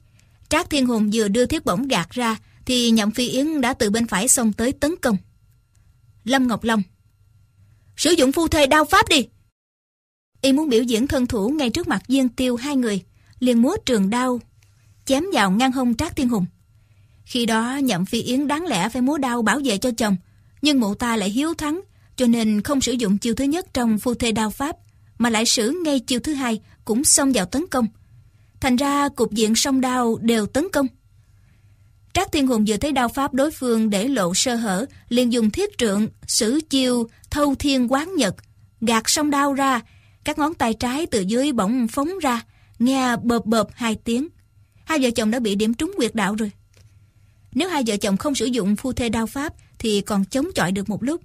Nhưng vì sử dụng mà phối hợp không nhịp nhàng cho nên vừa mới một chiêu đã bị chế ngự ngay. Lâm Ngọc Long giận quá, chửi ngay. Con mụ thối ta kia, ta mới đánh chiêu thứ nhất thì ngươi phải múa đao hộ vệ bên hông ta mới phải chứ. Nhậm Phi Yến cũng bực tức mà đáp. Sao ngươi không theo ta xử chiêu thứ hai? Cứ phải ta theo ngươi là thế nào? Hai người đau vẫn còn lơ lửng trên không mà miệng đã cãi giả ỏm tỏi rồi. Viên Quán Nam biết sự thế hôm nay rất nguy hiểm, bèn hạ giọng nói với Tiêu Trung Tuệ. Tiêu cô nương, cô nương mau đào tẩu đi, để tại hạ giữ chân lão lại. Tiêu Trung Tuệ không ngờ y lại có lòng hiệp nghĩa như vậy, ngẩn người ra, thấy bầu ngực nóng răng, nói Không, chúng ta hợp lực đấu với y. Viên Quán Nam nóng ruột nói Cô nương cứ nghe lời tại hạ, chạy mau. Nếu như hôm nay tại hạ thoát được, sau này thế nào chúng ta cũng có ngày gặp lại. Tiêu Trung Tuệ nói, không được đâu. Nói chưa dứt lời, Trác Thiên Hùng đã múa thiết trượng xông tới. Viên quán nam dùng đào chém ra. Tiêu Trung Tuệ thấy chiều đó, trên dây y lộ ra chỗ trống, không đợi Trác Thiên Hùng trả đòn, liền xông ra múa đao hộ về vai cho y. Hai người chưa từng luyện tập, chỉ vì một người muốn người kia chạy trước, người này lại muốn ở lại cho có bạn. Hai người đều có suy nghĩ hy sinh cho người bên kia. Cho nên, lúc lâm địch, tự nhiên lại bảo vệ lẫn nhau. Lâm Ngọc Long thấy rõ ràng, kêu lên. Hay lắm! Chiêu thứ nhất trong phu thê đao pháp là nữ mạo lan tài châu dạng học. Tức là trai tài gái sắc đáng giá dạng học châu báu. Sử hay lắm, dùng thật kỳ diệu. Diên tiêu hai người cùng đỏ mặt lên. Không ngờ trong cơn nguy cấp, hai người lại thuận tay sử một chiêu đao pháp vừa mới học. Làm sao lại phối hợp thật là khích khao nhịp nhàng, như áo trời không vết. Trác Thiên Hùng dung ngang thiết trượng, đang định tấn công, thì nhậm phi yến kêu lên. Chiêu thứ hai, thiên giáo diễm chất di quyến thuộc. Tức là trời xe duyên kẻ có tư chất tốt đẹp thành quyến thuộc với nhau. Tiêu Trung Tuệ theo đúng thế mà tấn công. Viên quán nam liền dơ ngang đao ra phòng ngự. Trác Thiên Hùng không thể dùng cách lấy công làm thủ, đành phải lùi lại một bước. Lâm Ngọc Long kêu lên. Chiêu thứ ba, thanh phong dẫn bội hạ giao đài. Tức là gió mát thổi tiếng ngọc kêu len can trốn giao đài. Viên Trung Tuệ và Viên Quán Nam liền cùng múa đao lên, gió nghe dùng giúp. Nhậm Phi Yến lại nói, Minh Nguyệt chiếu trang thành kim ốc. Tức là trăng sáng chiếu vào quần áo làm lấp lánh như nhà vàng. Tiêu Diên, hai người nhìn nhau mỉm cười. Ánh đào lấp lánh chiếu rọi trên khuôn mặt kiều diễm. Trác Thiên Hùng lại bị dồn phải lùi thêm một bước nữa. Chỉ nghe lâm nhiệm hai người luân phiên đọc các chiêu số. Đao quan yểm ánh khổng tước bình. Tức là ánh đào lấp loáng trước tấm bình phong theo chim công. Hỷ kết ti la tại Kiều Mộc. Tức là vui được làm dây leo nơi cây lớn. Anh hùng vô sông phong lưu tế. Tức là bậc anh hùng vô sông làm chàng rể phong lưu. Khước phiến động phòng nhiên qua chút. Tức là cùng đốt đuốc qua chốn động phòng. Bích tiêu thanh lý, sông minh phượng. Tức là đôi chim phượng hót trong ống tiêu bằng ngọc. Kim triêu hữu nữ, nhan như ngọc. Tức là sáng nay có người con gái mặt đẹp như ngọc. Thiên kim nhất khắc cánh lương tiêu. Tức là đêm xuân đáng giá ngàn vàng. Nhậm phi yến hồ lớn. Chiếm đoạn nhân gian thiên thượng phúc. Tức là chiếm hết hạnh phúc ở cõi người và cõi trời. Hai người đọc tới đây, 12 chiêu trong phu thê đao pháp đã sử hết. Tuy còn hơn 60 chiêu nữa, nhưng viên tiêu hai người lại chưa học được. Viên quán nam kêu lên. Đi lại từ đầu. Một đao chém ra, lại chính là chiêu nữ mạo lan tài châu dạng học. Hai người lần đầu sử 12 chiêu này, phối hợp chưa thuần thục lắm, mà đã khiến cho Trác Thiên Hùng phải tay chân luống cuốn, chống đỡ khó khăn. Bây giờ sử lại từ đầu, hai người đã tâm ý tương thông. Thấy lộ đao pháp này, chiêu nào cũng có tên gọi thật phong lưu tình tứ, không khỏi vừa mừng vừa lo. Phối hợp nguyên ương đao càng thêm chặt chẽ. Đến chiều thứ 9, Bích tiêu thanh lý, sông minh phượng. sông đào múa ra chẳng khác gì loan bay phượng múa, linh động pháp phối. Trác Tiên Hùng làm sao mà chống đỡ nổi. Chỉ nghe á một tiếng, đầu dai lão đã trúng đau, máu tươi trào ra. Lão biết không địch nổi, đánh thêm e sẽ bỏ cái mạng già chốn ni am này. Liền thu thiết bổng về, nhảy giọt qua tường chạy mất. Viên tiêu hai người nhìn nhau, tình trong như đã, nhất thời không biết phải nói gì. Bỗng nghe Lâm Ngọc Long lớn tiếng quát. Hay quá, hay quá! Nữ mạo lan tài, châu dạng học. Thực ra y khen ngợi pho phu thê đao pháp của mình. Nhưng tiêu trung tuệ nghe vậy, mặt lại đỏ bừng, cúi đầu chạy ra khỏi ni am. Viên quán nam đuổi theo đến cửa am, thấy bóng sau lưng của tiêu trung tuệ thấp thoáng khuất sau một rặng liễu rồi biến mất. Bỗng đằng sau có người kêu lên. Tướng công! Viên quán nam quay đầu lại, thấy tên thư đồng đang đứng cười hì hì, mở giỏ đựng sách ra. Một đứa bé đang nằm ngủ, chính là đứa con của Lâm Ngọc Long và Nhậm Phi Yến. Sách vở bên trong đã ẩm ướt một khoảng lớn. Thật không khỏi. Thư trung tự hữu hài nhi niệu. Tức là trong sách tự có trẻ thơ tè.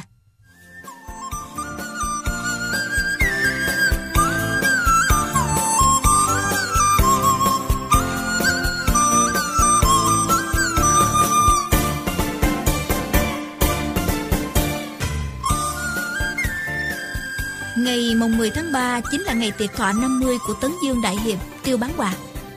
Trong tiêu phủ, người đến mừng đông nghẹt. Tiêu Bán Hòa mặc trường bào, ngoài khoác áo ngắn. Ở tại đại sảnh, tiếp đón anh hùng cát lộ đến chúc mừng.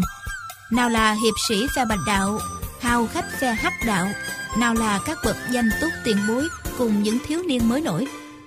Rất nhiều người Tiêu Bán Hòa vốn không quen biết, chỉ vì ngưỡng mộ danh tiếng của lão mà đến. Tại hậu đường, Diên phu nhân, Dương phu nhân, Tiêu Trung Tuệ, ai nấy đều hớn hở, giận y phục mới. Hai vị phu nhân không ngừng tiếp nhận những món lễ vật đủ loại của khách đem đến. Tiêu Trung Tuệ thì đang dắt qua trước bàn trang điểm. Đột nhiên gương mặt của nàng trong kính chợt đỏ lên, nàng cúi đầu ngâm nho nhỏ. Thanh phong dẫn bội hạ giao đài, Minh Nguyệt chiếu trang thành kim ốc Diên phu nhân và Dương phu nhân hai người nhìn nhau nghĩ thầm. Con nhỏ này, từ khi đoạt được thanh đao nguyên ương đem về, chợt vui chợt buồn. Dường như có tâm sự gì. Năm nay y đã được 20 tuổi rồi.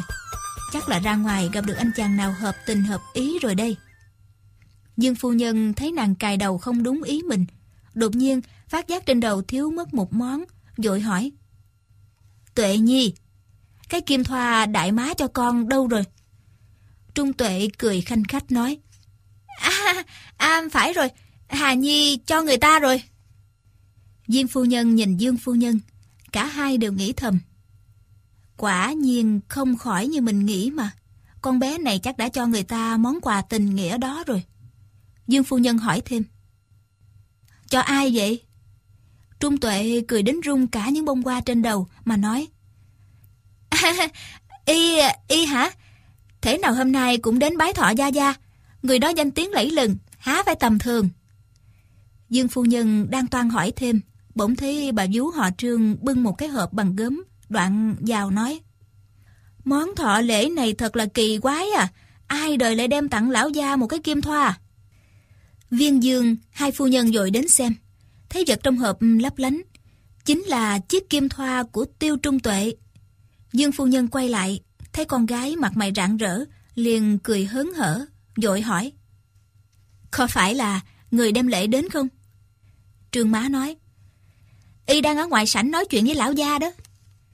Diên dương hai phu nhân nóng ruột muốn xem người đó là nhân vật thế nào mà làm cho con gái mình thần hồn điên đảo như vậy. Nhìn nhau khẽ gật đầu, cùng đi ra sau bình phong ngoài đại sảnh ngó ra. Thấy một người đang ấp úng. À, tiểu nhân là Cái Nhất Minh, ngoại hiệu là bác bộ hãn thiềm, trại chuyên chư, đạp tuyết vô ngấn, độc cước thủy thượng phi, song thích cái thất tỉnh, Cái Nhất Minh. Hôm nay đặc biệt cùng ba người anh em cùng đến chúc thọ tiêu lão anh hùng. Hai vị phu nhân vừa thoạt nhìn, thấy gã kia lùng bé ốm o, bên cạnh lại thêm ba người khác, trông thật là cổ quái. Tiêu bán quà vuốt râu cười đáp. Thái nhạc tứ hiệp đại giá quan lâm, lại còn tặng cho lão phu chiếc kim thoa. Quả là hậu lễ, thật là có lòng. Cá nhất minh đáp, à, không dám, không dám. Dương dương hai phu nhân lòng đầy ngờ vực. Không lẽ con gái mình lại chọn đúng cái gã lùn này? Hai người thấy nhiều, hiểu rộng, biết không thể đánh giá con người ở ngoài tướng mạo. Nhưng mà người này ngoại hiệu gian dội như vậy, ắt là võ nghệ cao cường, dám tự xưng một chữ hiệp. Nhân phẩm chắc không phải tầm thường. Giữa tiếng chuông trống đàn hát, ngoài cổng lại tiến vào ba người khác, cùng hướng về tiêu bán quà hành lễ. Một thư sinh anh Tuấn lớn tiếng nói. Giảng bối Lâm Ngọc Long, nhậm phi yến, viên quán Nam, cung chúc tiêu lão tiền bối phúc như Đông Hải, thọ tỷ Nam Sơn. Một chút lễ mọn, xin lão tiền bối cười mà nhận cho. Nói xong, y đưa lên một cái hộp dài đã mở sẵn. Tiêu bán quà cảm ơn. Nhận lấy, nhìn vào, không khỏi ngẩn người, buộc miệng nói ra. Uyên ương đau Trong giường qua sau tiêu phủ, Lâm Ngọc Long đang dạy đao pháp cho Diên Quán Nam, còn Nhậm Phi Yến thì dạy cho Tiêu Trung Tuệ. Mất hơn nửa ngày, hai người mới truyền hết hơn 60 lộ phu thê đao pháp, chẳng giấu giếm chút gì. Diên Quán Nam và Tiêu Trung Tuệ cố hết sức ghi nhớ, nhưng bảo hai người chuyên tâm nhất trí thực không phải dễ. Sau khi Tiêu Bán quà hỏi kỹ việc lấy được đao, bàn bạc với hai vị phu nhân xong mới hứa gả con gái cho viên quán năm. Nói rõ, tối nay trong buổi tiệc thọ sẽ tuyên bố cho hai người đính hôn để tiệc thọ đã vui lại càng thêm vui. Hai người lòng như hoa nở. Nếu không vì pho đao pháp này quy lực vô cùng, ác lúc này không thể có lòng dạ nào mà tu luyện võ nghệ. Hơn nữa, nếu như không phải là người học võ không câu nệ theo lễ tục thói thường, thì trai gái chưa lấy nhau không thể nào ở chung một nhà được. Đao quang yểm ánh khổng tước bình, hỷ kết ti la tại kiều mộc, bích tiêu thanh lý sông minh phượng, kim triêu hữu nữ nhan như ngọc. Lâm Ngọc Long và Nhậm Phi Yến sau khi dạy xong để cho đôi vợ chồng sắp cưới tự đối luyện đao pháp với nhau.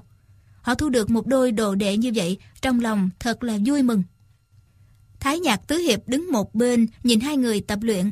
Tiêu Giao Tử và Cái Nhất Minh không ngừng chỉ trỏ, nói chiêu này có chỗ sơ hở, chiêu kia có sai sót. Lâm Ngọc Long trong bụng tức tối quá, đưa tay chùi mồ hôi trên mặt mà nói. Cái huynh, vợ chồng tôi có lộ đao pháp này tặng cho vợ chồng duyên huynh làm lễ vật mừng tân hôn. Còn Thái Nhạc Tứ Hiệp thì đưa đồ mừng gì đến vậy? Thái Nhạc Tứ Hiệp nghe vậy, trong bụng cũng ái nái, không biết phải trả lời sao. Cho nên biết nói đến lễ vật là điều đại kỵ của bọn họ. Nhậm Phi Yến chủ tâm treo gẹo bọn họ, bèn nói. Ở trong bùn giang sông có giống bích quyết kim thiềm, tức là loại cốc vàng có máu màu xanh. Người học võ, ai ăn được một con á, có thể tăng 10 năm công lực. Có điều rất là khó bắt. Cái huynh à, ngoại hiệu à, bác bộ hãng thiềm độc cước thủy thượng phi Sao không đi bắt vài con tặng cho vợ chồng sắp cưới này đi? Chẳng phải là một trọng lễ ha? Cá Nhất mình mừng quá, nói. Thật chứ? Lâm Ngọc Long nói. Ừ, bọn ta lẽ nào lại gạt ngươi? Chỉ tiếc là khinh công của vợ chồng ta còn kém. Lại không có biết bơi, không dám xuống nước mà bắt. Cái Nhất Minh nói. Nói đến chuyện khinh công bơi lội thì đúng là cái cái mổ coi như trò chơi. Đại ca, nhị ca, tam ca, bọn mình đi bắt đi. Nhậm Phi Yến cười. À, cái huynh, chuyện đó cái huynh quên hay sao? Bích quyết kim thiềm phải đúng giờ tí, nửa đêm mới ra ngoài hút tinh hoa của ánh trăng. Ban ngày ban mặt, làm sao mà bắt được?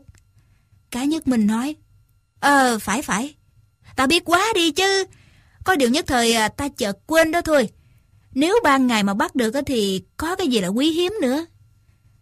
Trong đại sảnh, đèn hồng sáng rực. Trung đường treo một cẩm trục, ở trên theo một chữ thọ vuông vắn bằng chỉ vàng cao đến năm thước. Lúc này quan khách bái thọ đã xong. Tiêu bán quà vuốt bộ râu dài, cười hỉ hả tuyên bố một hỷ sự. Con gái độc nhất của ông ta, Tiêu Trung Tuệ, hôm nay sẽ cùng thanh niên hiệp sĩ viên quán Nam đến ước hôn sự. Xin mời các vị bằng hữu sau lúc cạn chén rượu thọ thì ở lại uống thêm một chén rượu mừng. Mọi người reo hò vang dậy. Viên quán nam quỳ xuống tấm thảm đỏ, bái kiến nhạc phụ, nhạc mẫu. Tiêu bán quà cười hì hì, cầm một chiếc quạt trầm hương tặng cho chàng làm lễ vật kiến diện. Viên quán nam liền tạ ơn nhận lấy. Viên phu nhân cũng tươi cười, quan hỷ tặng cho chàng một chiếc nhẫn ngọc. Viên quán nam cũng tạ ơn, đưa tay ra đón. Đột nhiên nghe ken một tiếng, chiếc nhẫn ngọc rơi xuống đất. Viên quán nam mặt mày biến sắc, nhìn chăm chăm vào bàn tay phải của viên phu nhân. Thì ra trên ngón tay út bàn tay phải của viên phu nhân có thêm một ngón tay phụ. Y chộp lấy bàn tay trái của viên phu nhân. Thấy trên ngón út cũng có một ngón tay thêm vào ngón tay út. Viên quán nam run run mà gọi. Nhạc... Nhạc mẫu đại nhân. Lão... Lão nhân gia có nhận ra cái gì đây không? Nói xong chàng đưa tay lên cổ, lôi ra một sợi dây chuyền vàng, đeo một con sư tử bằng ngọc phỉ thúy trên nền vàng. Viên phu nhân cầm lấy con sư tử, toàn thân như bị sát đánh, kêu lên. Ngươi, ngươi là sư quan đó à? Viên Quán Nam kêu lên. Má! Chính là con đây. Chắc má má nhớ con lắm à? Hai người ôm chặt lấy nhau, cùng khóc òa lên. Trong thọ đường im lặng như tờ, nhìn cảnh mẹ con gặp nhau, ai ai cũng thấy khó xử. Lại vừa vui mừng, lại thêm vài phần lạ lùng. Bỗng nghe viên phu nhân khóc mà nói. Sư quan! Sư quan à, 18 năm nay con ở đâu? Ta không lúc nào không tưởng nhớ tới con. viên Quán Nam nói. Má má, hài tử cũng đi khắp 18 tỉnh trong thiên hạ, đi nghe ngóng tin tức của má má. Con chỉ sợ kiếp này không gặp lại má má mà thôi. Tiêu Trung Tuệ nghe viên quán nam kêu một tiếng má má, thì thân hình run rẩy như muốn ngã. Nghe trong đầu cứ gian lên. Thì ra chàng chính là anh ruột của ta. Thì ra chàng chính là anh ruột của ta. Lâm Ngọc Long hỏi khẽ vợ. Cái gì vậy? Viên tướng công ờ, là con của Tiêu Thái Thái hả? Tao không hiểu gì hết trơn. Nhậm Phi Yến đáp. Thì viên tướng công cũng đã chẳng nói đang đi tìm mẫu thân đó sao? Y còn nhờ mình đi kiếm giùm nữa. Nói mẫu thân của Y hai ngón tay út có hai ngón tay thừa. Vị tiêu thái thái đó chẳng đã nhận ra Y là gì. Lâm Ngọc Long lắc đầu.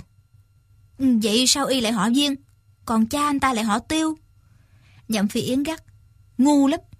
Viên tướng công lạc mẹ từ khi mới lên ba. Con nít ba tuổi làm sao mà biết mình họ gì? Lấy đại một cái họ cũng được chứ sao? Lâm Ngọc Long nói. Ờ, nếu mà nói vậy ờ, thì... Ê, Tiêu cô nương là em gái của Y. Anh em ruột lấy nhau sao được? Nhậm Phi Yến đáp. Nếu là anh em rồi thì còn làm sao mà lấy nhau được? Người nói vậy chẳng quá ra là thừa hay sao? Lâm Ngọc Long bực mình quá, nói. sư, có người nói thừa thì có. Hai vợ chồng càng nói càng lớn tiếng, tiêu trung tuệ cũng không nhịn nổi. A một tiếng rồi ôm mặt chạy ra ngoài. Tiêu trung tuệ trong lòng quan mang, chỉ thấy trước mặt một màu tối đen, không còn gì sinh thú nữa. Nàng băng ra cửa lớn, chạy như điên cuồng. Đột nhiên nghe bình một tiếng, đầu dai đã đụng phải người nào đó. Nàng kêu lên, Chao ơi! Một tiếng rồi nghĩ thầm. Hỏng rồi, ta một thân võ công, e rằng đụng người làm họ bị thương mất thôi. Nàng dỗ dàng giơ tay lên đỡ người nọ, bỗng dưng cổ tay bị nắm chặt, cánh tay tê dại đi. Quá ra đã bị người ta nắm trúng mạch môn. Nàng kinh hãi vội ngẩng đầu lên, hữu trưởng tự nhiên lập tức đánh ra. Người kia lật tay khua một cái, bắt luôn mạch môn tay phải của nàng. Lúc này nàng đã nhìn rõ, người đứng trước mặt chính là Trác Thiên Hùng. Trác Thiên Hùng cười ha hả kêu lên. Quy tính, lấy trước được một thanh rồi. Chu Quy tính dạ một tiếng rồi tiến lên, cởi thanh ương đao tiêu trung tuệ đeo ngang hông. Trác Thiên Hùng nói. Tiêu bán quà, quy danh gian dậy khắp cõi giang hồ. Hôm nay là ngày tiệc thọ 50 của y. Trong phủ cao thủ đông như mây. Quy tính, ngươi có gan vào lấy thanh trường nguyên đao chăng? Chu Quy tính đáp. Đệ tử có sư bá đỡ đầu, dù cho đầm rồng hang cọp cũng dám xông vào. Trên chốn giang hồ có câu đường lớn cưỡi ngựa dễ, cây to bóng rợp nhiều mà. Trác Thiên Hùng hừ một tiếng, cười mà nói. Đừng có tự hào, chớ có lôi sư bá vô đây. Lão Bình Sinh tự phụ, ít khi gặp đối thủ, nhưng bị viên quán nam và tiêu trung tuệ dùng phu thê đao pháp, liên thủ đánh bại, không khỏi sinh lòng khiếp sợ. Lúc này vô tình gặp tiêu trung tuệ, nghĩ thầm. Hai đứa này, một nam một nữ liên thủ thì cố nhiên là vô cùng lợi hại. Nhưng ta đã bắt được một đứa, chỉ còn một mình tên viên quán nam thì chẳng còn gì đáng sợ nữa. Hướng chi tiêu trung tuệ vào tay ta rồi. Tuy tiêu phủ đông người thật đó, nhưng lo gì tiêu bán quà không ngoan ngoãn nghe lời đưa thanh quyên đao ra. Trác Thiên Hùng liền áp tải tiêu trung tuệ, cùng mấy tên sai nha của huyện và bọn tiêu sư của Chu Quy Tính đi vào tiêu phủ. Ba chữ Trác Thiên Hùng vừa đưa vào, tiêu bán quà không khỏi giật mình, kêu lên. Cái gì? Mời vào mau! Một lúc sau, bọn Trác Thiên Hùng ngang nhiên rảo bước đi vào trong sảnh. Tiêu bán quà vội tiến lên nghênh đón, liếc mắt, nhìn thấy con gái mình bị nắm giật ngược tay. Một đại hán tay cầm ương đao để ngay sau lưng nàng. Tiêu bán quà trong lòng kinh nghi, bất định, nhưng bên ngoài vẫn thản nhiên như không, mỉm cười mà nói. Bữa tiệc soàn của kẻ thôn phu đâu dám làm phiền đến gót ngọc của thị vệ đại nhân. Trác Thiên Hùng ở Kinh Sư từ lâu đã từng nghe đến đại danh của Tiêu Bán Hòa. Thấy lão thân hình cao to, mặt đầy râu, quả nhiên thật là uy võ, liền giơ tay phải ra nói. Ngài vui hiếm có của Tiêu Đại Hiệp, huynh đệ đến mừng hơi trễ, xin thứ tội cho. Tiêu Bán Hòa cười đáp. Không dám, không dám. Rồi giơ tay nắm lấy bàn tay lão. Hai người vừa giận kình, đều thấy cánh tay chấn động khiến cả nửa thân người tê dại. Chỉ mới thử tài nhau một tí, hai người biết công lực đối phương cũng ngang ngửa, không ai chịu kém ai. Lập tức nắm tay đi vào thọ đường. Trong hai người, Trác Thiên Hùng càng thêm kinh dị. Y có môn chấn thiên tam thập trưởng và hô duyên thập bát tiên, xưng hùng võ lâm. Môn chấn thiên tam thập trưởng của Y chỉ có hỗn nguyên khí là có thể đương cự được thôi. Bây giờ tiêu bán hòa sử dụng chính là hỗn nguyên khí công phu. Thế nhưng hỗn nguyên khí ắt phải là đồng tử mới có thể tập luyện được. Không kể là nam hay nữ, đã thành hôn rồi là sẽ mất hết. Thành thử luyện thì cực kỳ gian khổ mà mất thì thật dễ dàng. Cho nên từ xưa đến nay trong võ lâm rất hiếm người tập môn này. Trước khi đến tiêu phủ, lão đã từng nghe ngóng rõ ràng, biết được tiêu bán quà một thê một thiếp, con gái cũng đã đến tuổi cập kê. Làm sao còn có thể bảo tồn được thân đồng tử để luyện hỗn nguyên khí công phu? Há chẳng phải là một đại kỳ sự trong võ lâm à? Viên Quán Nam thấy Tiêu Trung Tuệ bị người ta chế ngự. Lòng quan hoài cấp bách, liền lẻn ra sau đám tiêu sư đợi cơ hội cứu nàng. Thế nhưng Trác Tiên Hùng nhãn lực lợi hại biết là chừng nào, đã sớm nhìn thấy, quát lên. Họ viên kia, người có đứng lại không? Lại quay sang nói với Chu Quy Tính. Nếu có ai động thủ, ngươi cứ một dao đâm chết con bé đó cho ta. Chu Quy Tính đáp. Dạ. Trên chốn giang hồ có câu, hung hăng sẽ có hung hăng trị, lưu manh ắt sẽ... Y định nói là lưu manh ắt sẽ gặp côn đồ. Nhưng câu đó xem ra không ổn, cho nên lập tức nuốt lại vô bụng. Viên quán nam sợ tiêu trung tuệ bị hại, nào dám tiến lên nữa. Trác Thiên Hùng nói, Tiêu Đại Hiệp, hai ta cứ nói toạc tất cả ra đi. Tại hạ hôm nay đến quý phủ, trước là để khấu đầu bái thọ, sau là đem một món bảo vật vô giá đến đánh đổi lấy một món hữu giá của Tiêu Đại Hiệp đó. Tiêu bán quà đáp, Tiểu nhân ngu muội quá, không hiểu ý của Trác Đại Nhân trong đó là thế nào. Trác Thiên Hùng đảo mắt một cái, cười đáp. Cái bảo vật vô giá kia chính là lệnh ái thiên kim, còn vật hữu giá chính là thanh trường đao, uyên đao. Huynh đệ với tiêu đại hiệp không thù không quán. Chỉ mong hoàn thành được việc hoàng thượng sai bảo để bảo tồn cho tính mạng của thân quyến biết bao nhiêu người. Cho nên mong tiêu đại hiệp cất tay, cứu người anh em này một phen. Lão nói xong liền chắp tay giái chào. Lời của lão nghe tưởng như hạ mình xin xỏ, nhưng thần sắc lại cực kỳ ngạo nghễ. Tiêu bán quà giơ tay ấn xuống lưng ghế một cái, chỉ nghe lách cách, lưng ghế liền nát dụng. Cười nói, Trác đại nhân giọng trọng võ lâm. Sao hôm nay lại hồ đồ đến như vậy? Nguyên hương đao đã không ở trong tay tiểu nhân, mà cô gái này cũng không phải là con gái của tiểu nhân. Không lẽ người luyện môn đồng tử công hỗn nguyên khí lại có thể sinh con đẻ cái được sao?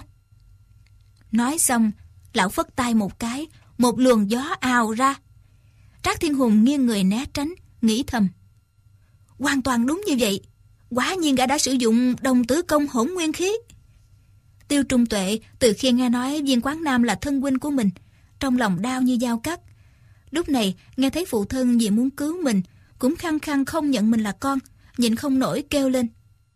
Gia Gia! Ngay lúc đó, bên ngoài có tiếng hô quán ầm ĩ. Phản tặc tiêu nghĩa chớ có chạy! Chỉ thấy tiếng ngựa hí người hét quyên náo, không biết bên ngoài có bao nhiêu quân mã. Mấy tên gia đình trong tiêu phủ hốt quảng chạy vào kêu lên. Lão gia, không xong rồi, vô số quan binh, quan binh dây chặt phủ môn. Trác Thiên Hùng nghe thấy câu phản tặc tiêu nghĩa chớ có chạy, chợt động tâm nhớ ra, bèn quát lớn. Giỏi nhỉ? Vậy mà tiêu bán quà. Thì ra ngươi là tên phản tặc tiêu nghĩa mà hoàng thượng cho truy lùng 16 năm qua. Chỉ thấy ngoài cửa lao sao bóng người. Bốn tên thì vệ thanh đình tiến vào. Người đi đầu kêu lên. Trác đại ca, đây là phản tặc tiêu nghĩa, sao chưa động thủ? Tiêu bán quà cười ha hả mà nói. cái trang thay đổi đã 16 năm rồi. Hôm nay tiêu nghĩa phải lộ bộ mặt thật thôi. Lão giơ tay lên xoa mặt một cái.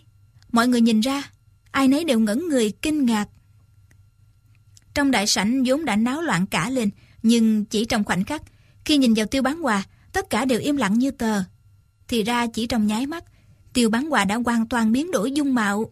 Xưa nay lão mặt mũi râu ria xồm xoàm, nhưng chỉ xoa một cái, cầm đã lập tức nhẵn thính, một sợi râu cũng không còn. Tưởng như có nhổ sạch gốc thì cũng không nhẵn được đến như vậy. Ngay lúc đó, tên thư đồng của viên quán Nam cầm hai giỏ sách chạy từ trong nội đường ra nói Công tử gia, chạy mau!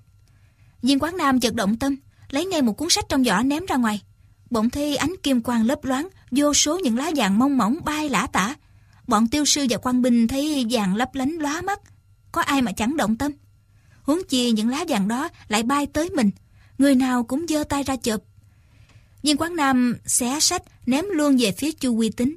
Đại sảnh tưởng như có một đàn bướm xuyên qua, chỗ nào cũng bay đầy vàng lá. Chu Quy Tính sợ mất quyên ương đau, nghĩ thầm.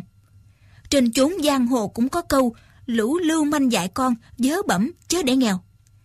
Cho nên, y dù thấy vàng bay tới, cũng không dám đưa tay mà vô. Viên quán nam giận kình, nghe bịch một cái, cuốn sách nặng đầy vàng lá bay vụt ra, trúng ngay mặt y. Chu Quy Tính rú lên, ui chao! Rồi thân hình lão đảo, Viên quán nam hai chân nhúng một cái nhảy sổ lại. Trác Thiên Hùng giang tay ra chặn lại. Bỗng thấy dưới hông có tiếng gió ập tới. Tiêu bán họa đã sử dụng hỗn nguyên khí đánh vào đó. Trác Thiên Hùng biết là lợi hại, chỉ còn nước lật tay chống đỡ. Dùng chân lực đấu với chân lực. Nghe bùng một tiếng, cả hai đều phải lùi lại hai bước. Ngay khi đó, tay trái của viên quán nam dung đao chém tới. Khiến chu quy tính qua cả mắt phải quay đầu qua một bên tay phải thuận thế giải luôn quyệt đạo cho tiêu trung tuệ. Trong số tân khách, gần một nửa sợ mang quả vào thân nên dội né tránh ra xa. Còn hơn nữa kia là tri giao hảo hữu của tiêu bán hòa. Kẻ thì múa binh khí, người thì dung quyền cước, ác đấu cùng đám thị vệ thanh đình, tiêu sư và quan binh. Tiêu trung tuệ bực tức đã nửa ngày trời, liền tiến đến bên chu quy tính, tay trái đánh xéo ra, tay phải móc ngược lại, nghe bóp một tiếng, đánh một bạt tay thật kêu vào mặt y thuận thế dặn cổ tay y, cướp luôn thanh ương đao lại. Viên quán nam cả mừng hô lớn. Tuệ muội thanh phong dẫn bội, hạ giao đài. Tiêu trung tuệ dành mắt đỏ que, nghĩ thầm. Ta làm sao còn cùng chàng sử dụng cái môn phu thê đao pháp kia được nữa. Nàng đưa mắt nhìn quanh, thấy Gia Gia cùng Trác Thiên Hùng hai bên dùng song chưởng đang giao đấu kịch liệt. Còn lại mỗi người chọn một tên giao đấu. Hai tên thị vệ thanh đình ép viên dương hai phu nhân liên tiếp lùi lại, tình thế cực kỳ nguy hiểm. Viên quán nam kêu lên, Tuệ muội mau cứu má má. Hai người song đao liên thủ, dùng chiêu bích tiêu thanh lý song Minh Phượng. Một tên thị vệ vai trúng đao ngã xuống. Tiếp theo, chiêu kim triêu hữu nữ nhan như ngọc, một tên nữa bị cán đao của tiêu trung tuệ đánh trúng gò má, kêu lên một tiếng rồi ngất đi. Nguyên ương song đao liên thủ, khi sử dụng phu thê đao pháp, quy lực quả nhiên không gì cự nổi. Hai người xoay dai đánh tới đâu thì chỗ đó đều có thị vệ hay tiêu sư bị thương. 72 lộ đao pháp chưa dùng đến một nửa mà kẻ địch đã phải chạy tứ tán. Thế nhưng lộ đao pháp này có chỗ đặc biệt là làm địch bị thương thì rất dễ, nhưng giết người lại cực khó. Những kẻ trúng đao toàn vào nơi không yếu hại. Hẳn là ngày trước hai vợ chồng sáng chế ra lộ đao pháp này tâm địa nhân từ, không muốn sát hại người khác cho nên tuy mỗi tiêu đao đều cực kỳ lợi hại, nhưng trong đó vẫn còn chừa cho kẻ địch một con đường sống. Sau cùng, chỉ còn một mình Trác Thiên Hùng bướng bỉnh kháng cự, không chịu thua. Viên Quán Nam và Tiêu Trung Tuệ song đao tiến đến, một người tấn công vai trái, một người chém vào đùi phải.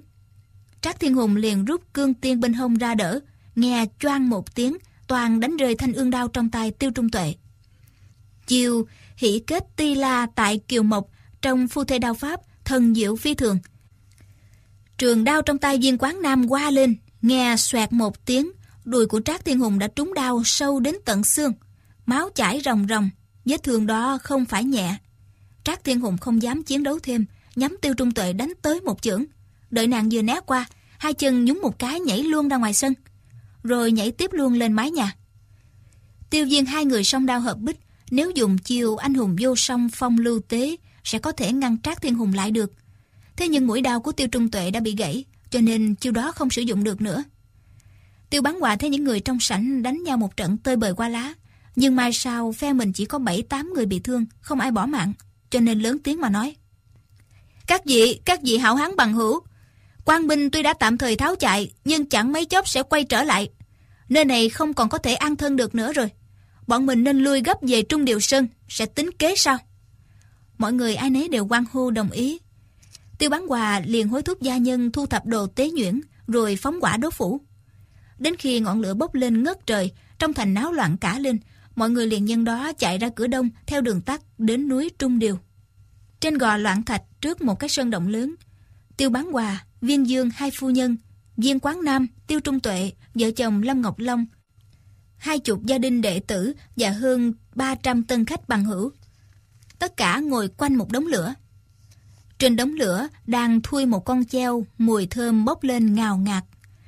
Tiêu bán quà tặng hắn một tiếng, giơ tay vuốt râu.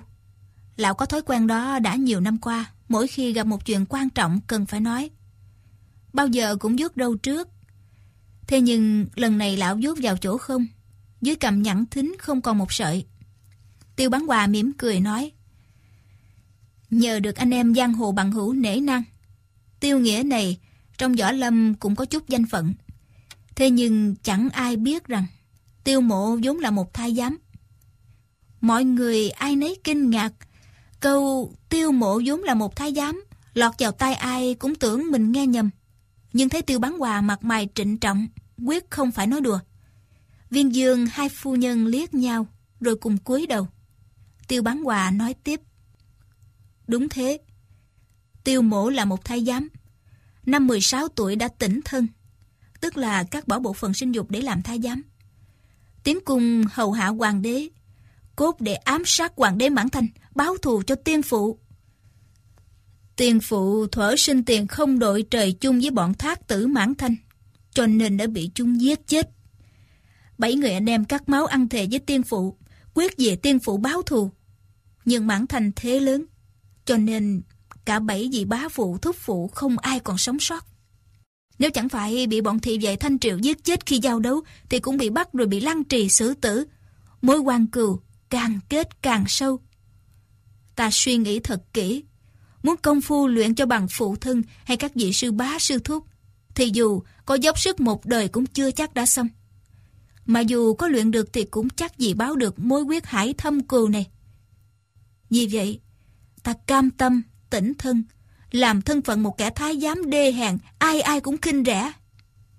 Mọi người nghe đến đây, nghĩ đến nỗi khổ tâm trong cô độc của y, không ai là không kính phục. Tiêu bán hòa nói tiếp. Thế nhưng, ở trong cung cấm, canh gác sâm nghiêm biết là bao nhiêu, không như lúc đầu ta đã tưởng tượng.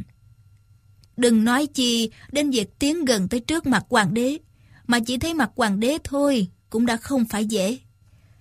Trong hơn 10 năm, Tuy ngày đêm ta cố chờ cơ hội, nhưng không cách nào hạ thủ. Vào một đêm kia, cách 16 năm trước, ta lén nghe được hai tên thị vệ bàn rằng hoàng đế biết được trên đời này có một đôi quyên ương bảo đao. Ai mà có được sẽ vô địch thiên hạ. Đôi đao đó chia ra nằm trong hai tay vị anh hùng. Một người họ Viên, một người họ Dương. Vì thế, nhà vua sai bắt toàn gia hai nhà Viên Dương để ép hai người phải đưa bảo đao ra hai vị đại anh hùng bất khuất chịu chết, còn hai vị phu nhân thì bị nhốt vào thiên lao. Lão nói đến đây, viên dương hai phu nhân lệ rơi lã chả, đột nhiên ôm nhau khóc òa lên. Viên Quang Nam và Tiêu Trung Tệ hai người nhìn nhau, trong lòng nửa buồn nửa vui, lại nghe Tiêu Bán Hòa nói tiếp. Trong khi đó, trong lòng ta tính toán, vì người chết báo thù đâu có khẩn yếu bằng việc cứu người sống thoát nạn. Vì thế, ta lẻn vào thiên lao, giết mấy tên ngục tốt, cứu hai vị phu nhân ra khỏi thiên lao. Ngục quan nghĩ hai vị phu nhân là phận nữ lưu, cho nên canh gác cũng không chặt chẽ cho lắm. Lại càng không nghĩ rằng một thái giám lại có thể vào cứu khâm phạm. Cho nên ta ra tay là xong ngay. Có điều, địch nhân thế lớn. Trong khi trốn chạy quảng hốt, công tử của viên phu nhân bị thất lạc trên đường. Việc đó lúc nào ta cũng canh cánh trong lòng. Đâu ngờ viên công tử không những đã trưởng thành, lại học được một thân võ nghệ cao cường. Quả đúng là một việc vui hết sức to lớn. Còn Trung Tuệ à? Năm nay con đã 20 tuổi. Khi ta mới gặp con, con chỉ mới 2 tuổi. Gia Gia con chính là người tên tuổi chấn động một thời Tam Tương Đại Hiệp Dương Bá Sung Dương Đại Hiệp. Viên Quán Nam và Tiêu Trung Tuệ, từ đây gọi là Dương Trung Tuệ. Mỗi người ôm lấy mẹ mình, nghĩ đến thù cha không khỏi sinh lòng bi phẫn. Còn Tiêu Bán Hòa, nghĩa bạc dân thiên lại càng cảm kích khôn cùng. Tiêu Bán Hòa nói tiếp. Bọn ta chạy khỏi Bắc Kinh, tay chân của hoàng đế liền phân ra khắp nơi, cố công ruồng Bắc. Để che giấu tai mắt của Thanh Đình, tiêu mộ liền đeo một bộ râu. Lại đành phải ủy khuất để hai vị phu nhân giả làm vợ ta. Cũng may lão tiêu này vốn là thái giám. Cái kế quyền nghi nhất thời kia cũng không làm tổn thương đến anh danh Diên Dương Nhị Hiệp. Diên Quán Nam và Dương Trung Tuệ nhìn nhau mỉm cười, nghĩ thầm. Ai dám bảo hai chúng ta là anh em nữa nào? Tiêu bán quà vỗ đùi một cái nói. Lão Tiêu này là thái giám, viên ngưỡng mộ tam bảo thái giám nhà Đại Minh là Trịnh Hòa diễn chinh đến xứ lạ, tuyên dương quy đức nước Trung Hoa ta. Cho nên vì thế mới đổi thành bán hòa, mong được anh hùng bằng một nửa Trịnh Hòa. Ha ha, cái đó là do lão tiêu si tâm vọng tưởng. Trong bao nhiêu năm qua mọi việc thái bình vô sự, ai hay Nguyên ương đao lại tái xuất hiện. Tiêu mộ chủ tâm đoạt lại bảo đao để an ủi cho anh hồn của hai vị viên dương đại hiệp. Ngờ đâu không khéo che đậy hành tàng, cho nên đã để cho bọn Thanh Đình khám phá được chân tướng. Sự đã như thế, thôi thì cũng chẳng có gì. Có điều cặp quyên ương đao thì chỉ mới có được một thanh quyên đao, còn thanh ương đao, tuệ nhi kia đeo là đồ giả. Nếu không làm sao mà gãy được? Nhất định là tên gian tặc Trác Thiên Hùng đã lấy được. Chỉ tiếc một điều, chúng ta đã không ngăn chặn được hắn. Lúc này, mùi thơm của thịt treo nướng càng lúc càng nồng. Nhậm Phi Yến liền rút dao ra cắt từng miếng. Lâm Ngọc Long bỗng nhìn Dương Trung Tuệ, lớn tiếng nói. Ta nói có sai đâu. Người bảo già già má má người không bao giờ gây gỗ. Ta đã bảo không gây gỗ thì không phải là vợ chồng thực sự. Hẳn có cái gì quái dị mà. Lâm đại ca này chẳng đúng là liệu sự như thần. Nói ra thật có lý sao? Nhậm Phi Yến đang cầm dao xiên một miếng thịt liền nhét ngay vào mồm y, quát lên. Ăn thịt treo đi, nói dớ nói dẫn gì nữa. Lâm Ngọc Long muốn cãi lại, nhưng mà miệng thì bị dướng miếng thịt không nói nên lời. Mọi người thấy thật buồn cười. Bỗng nghe một tên đệ tử đứng gác ngoài bìa rừng quát lên. Ai đó? Lại nghe một người trả lời. Thái nhạc tứ hiệp đây. Dương Trung Tuệ phì cười. Chỉ thấy bốn đại hiệp thái nhạc cả người bê bết bùn đất. Dùng một cây gậy dài khiêng một cái lưới cá lớn. Trong lưới có vật lớn đen xì, không biết là cái gì. Dương Trung Tuệ cười, hỏi. Thái nhạc tứ hiệp, các ông chăn lưới được vật gì mà quý quá vậy? Cá nhất mình dương dương đắc ý nói. Viên công tử, tiêu cô nương, anh em chúng tôi xuống bờ sông bắt ờ, bích quyết kim thiềm làm lễ vật tặng cho hai vị. Nào ngờ chẳng bắt được kim thiềm đâu. Đột nhiên lại có một người đi qua, ở trên đùi thì bị thương, miệng suýt xoa, chân thì khập khiển. Thái nhạc tư hiệp nhìn lại, quá ra là trác thiên hùng. Chúng tôi liền lén tung lưới bắt trói lão nhân gia đó, đem về đây. Mọi người ai nấy vừa mừng vừa sợ. Viên Quán Nam đưa tay vào hông trác thiên hùng mò thử. Quả nhiên, lôi ra một thanh đoạn đao. Ánh sáng lóe mắt, bùn dơ không dính, chính là thanh ương đao thật.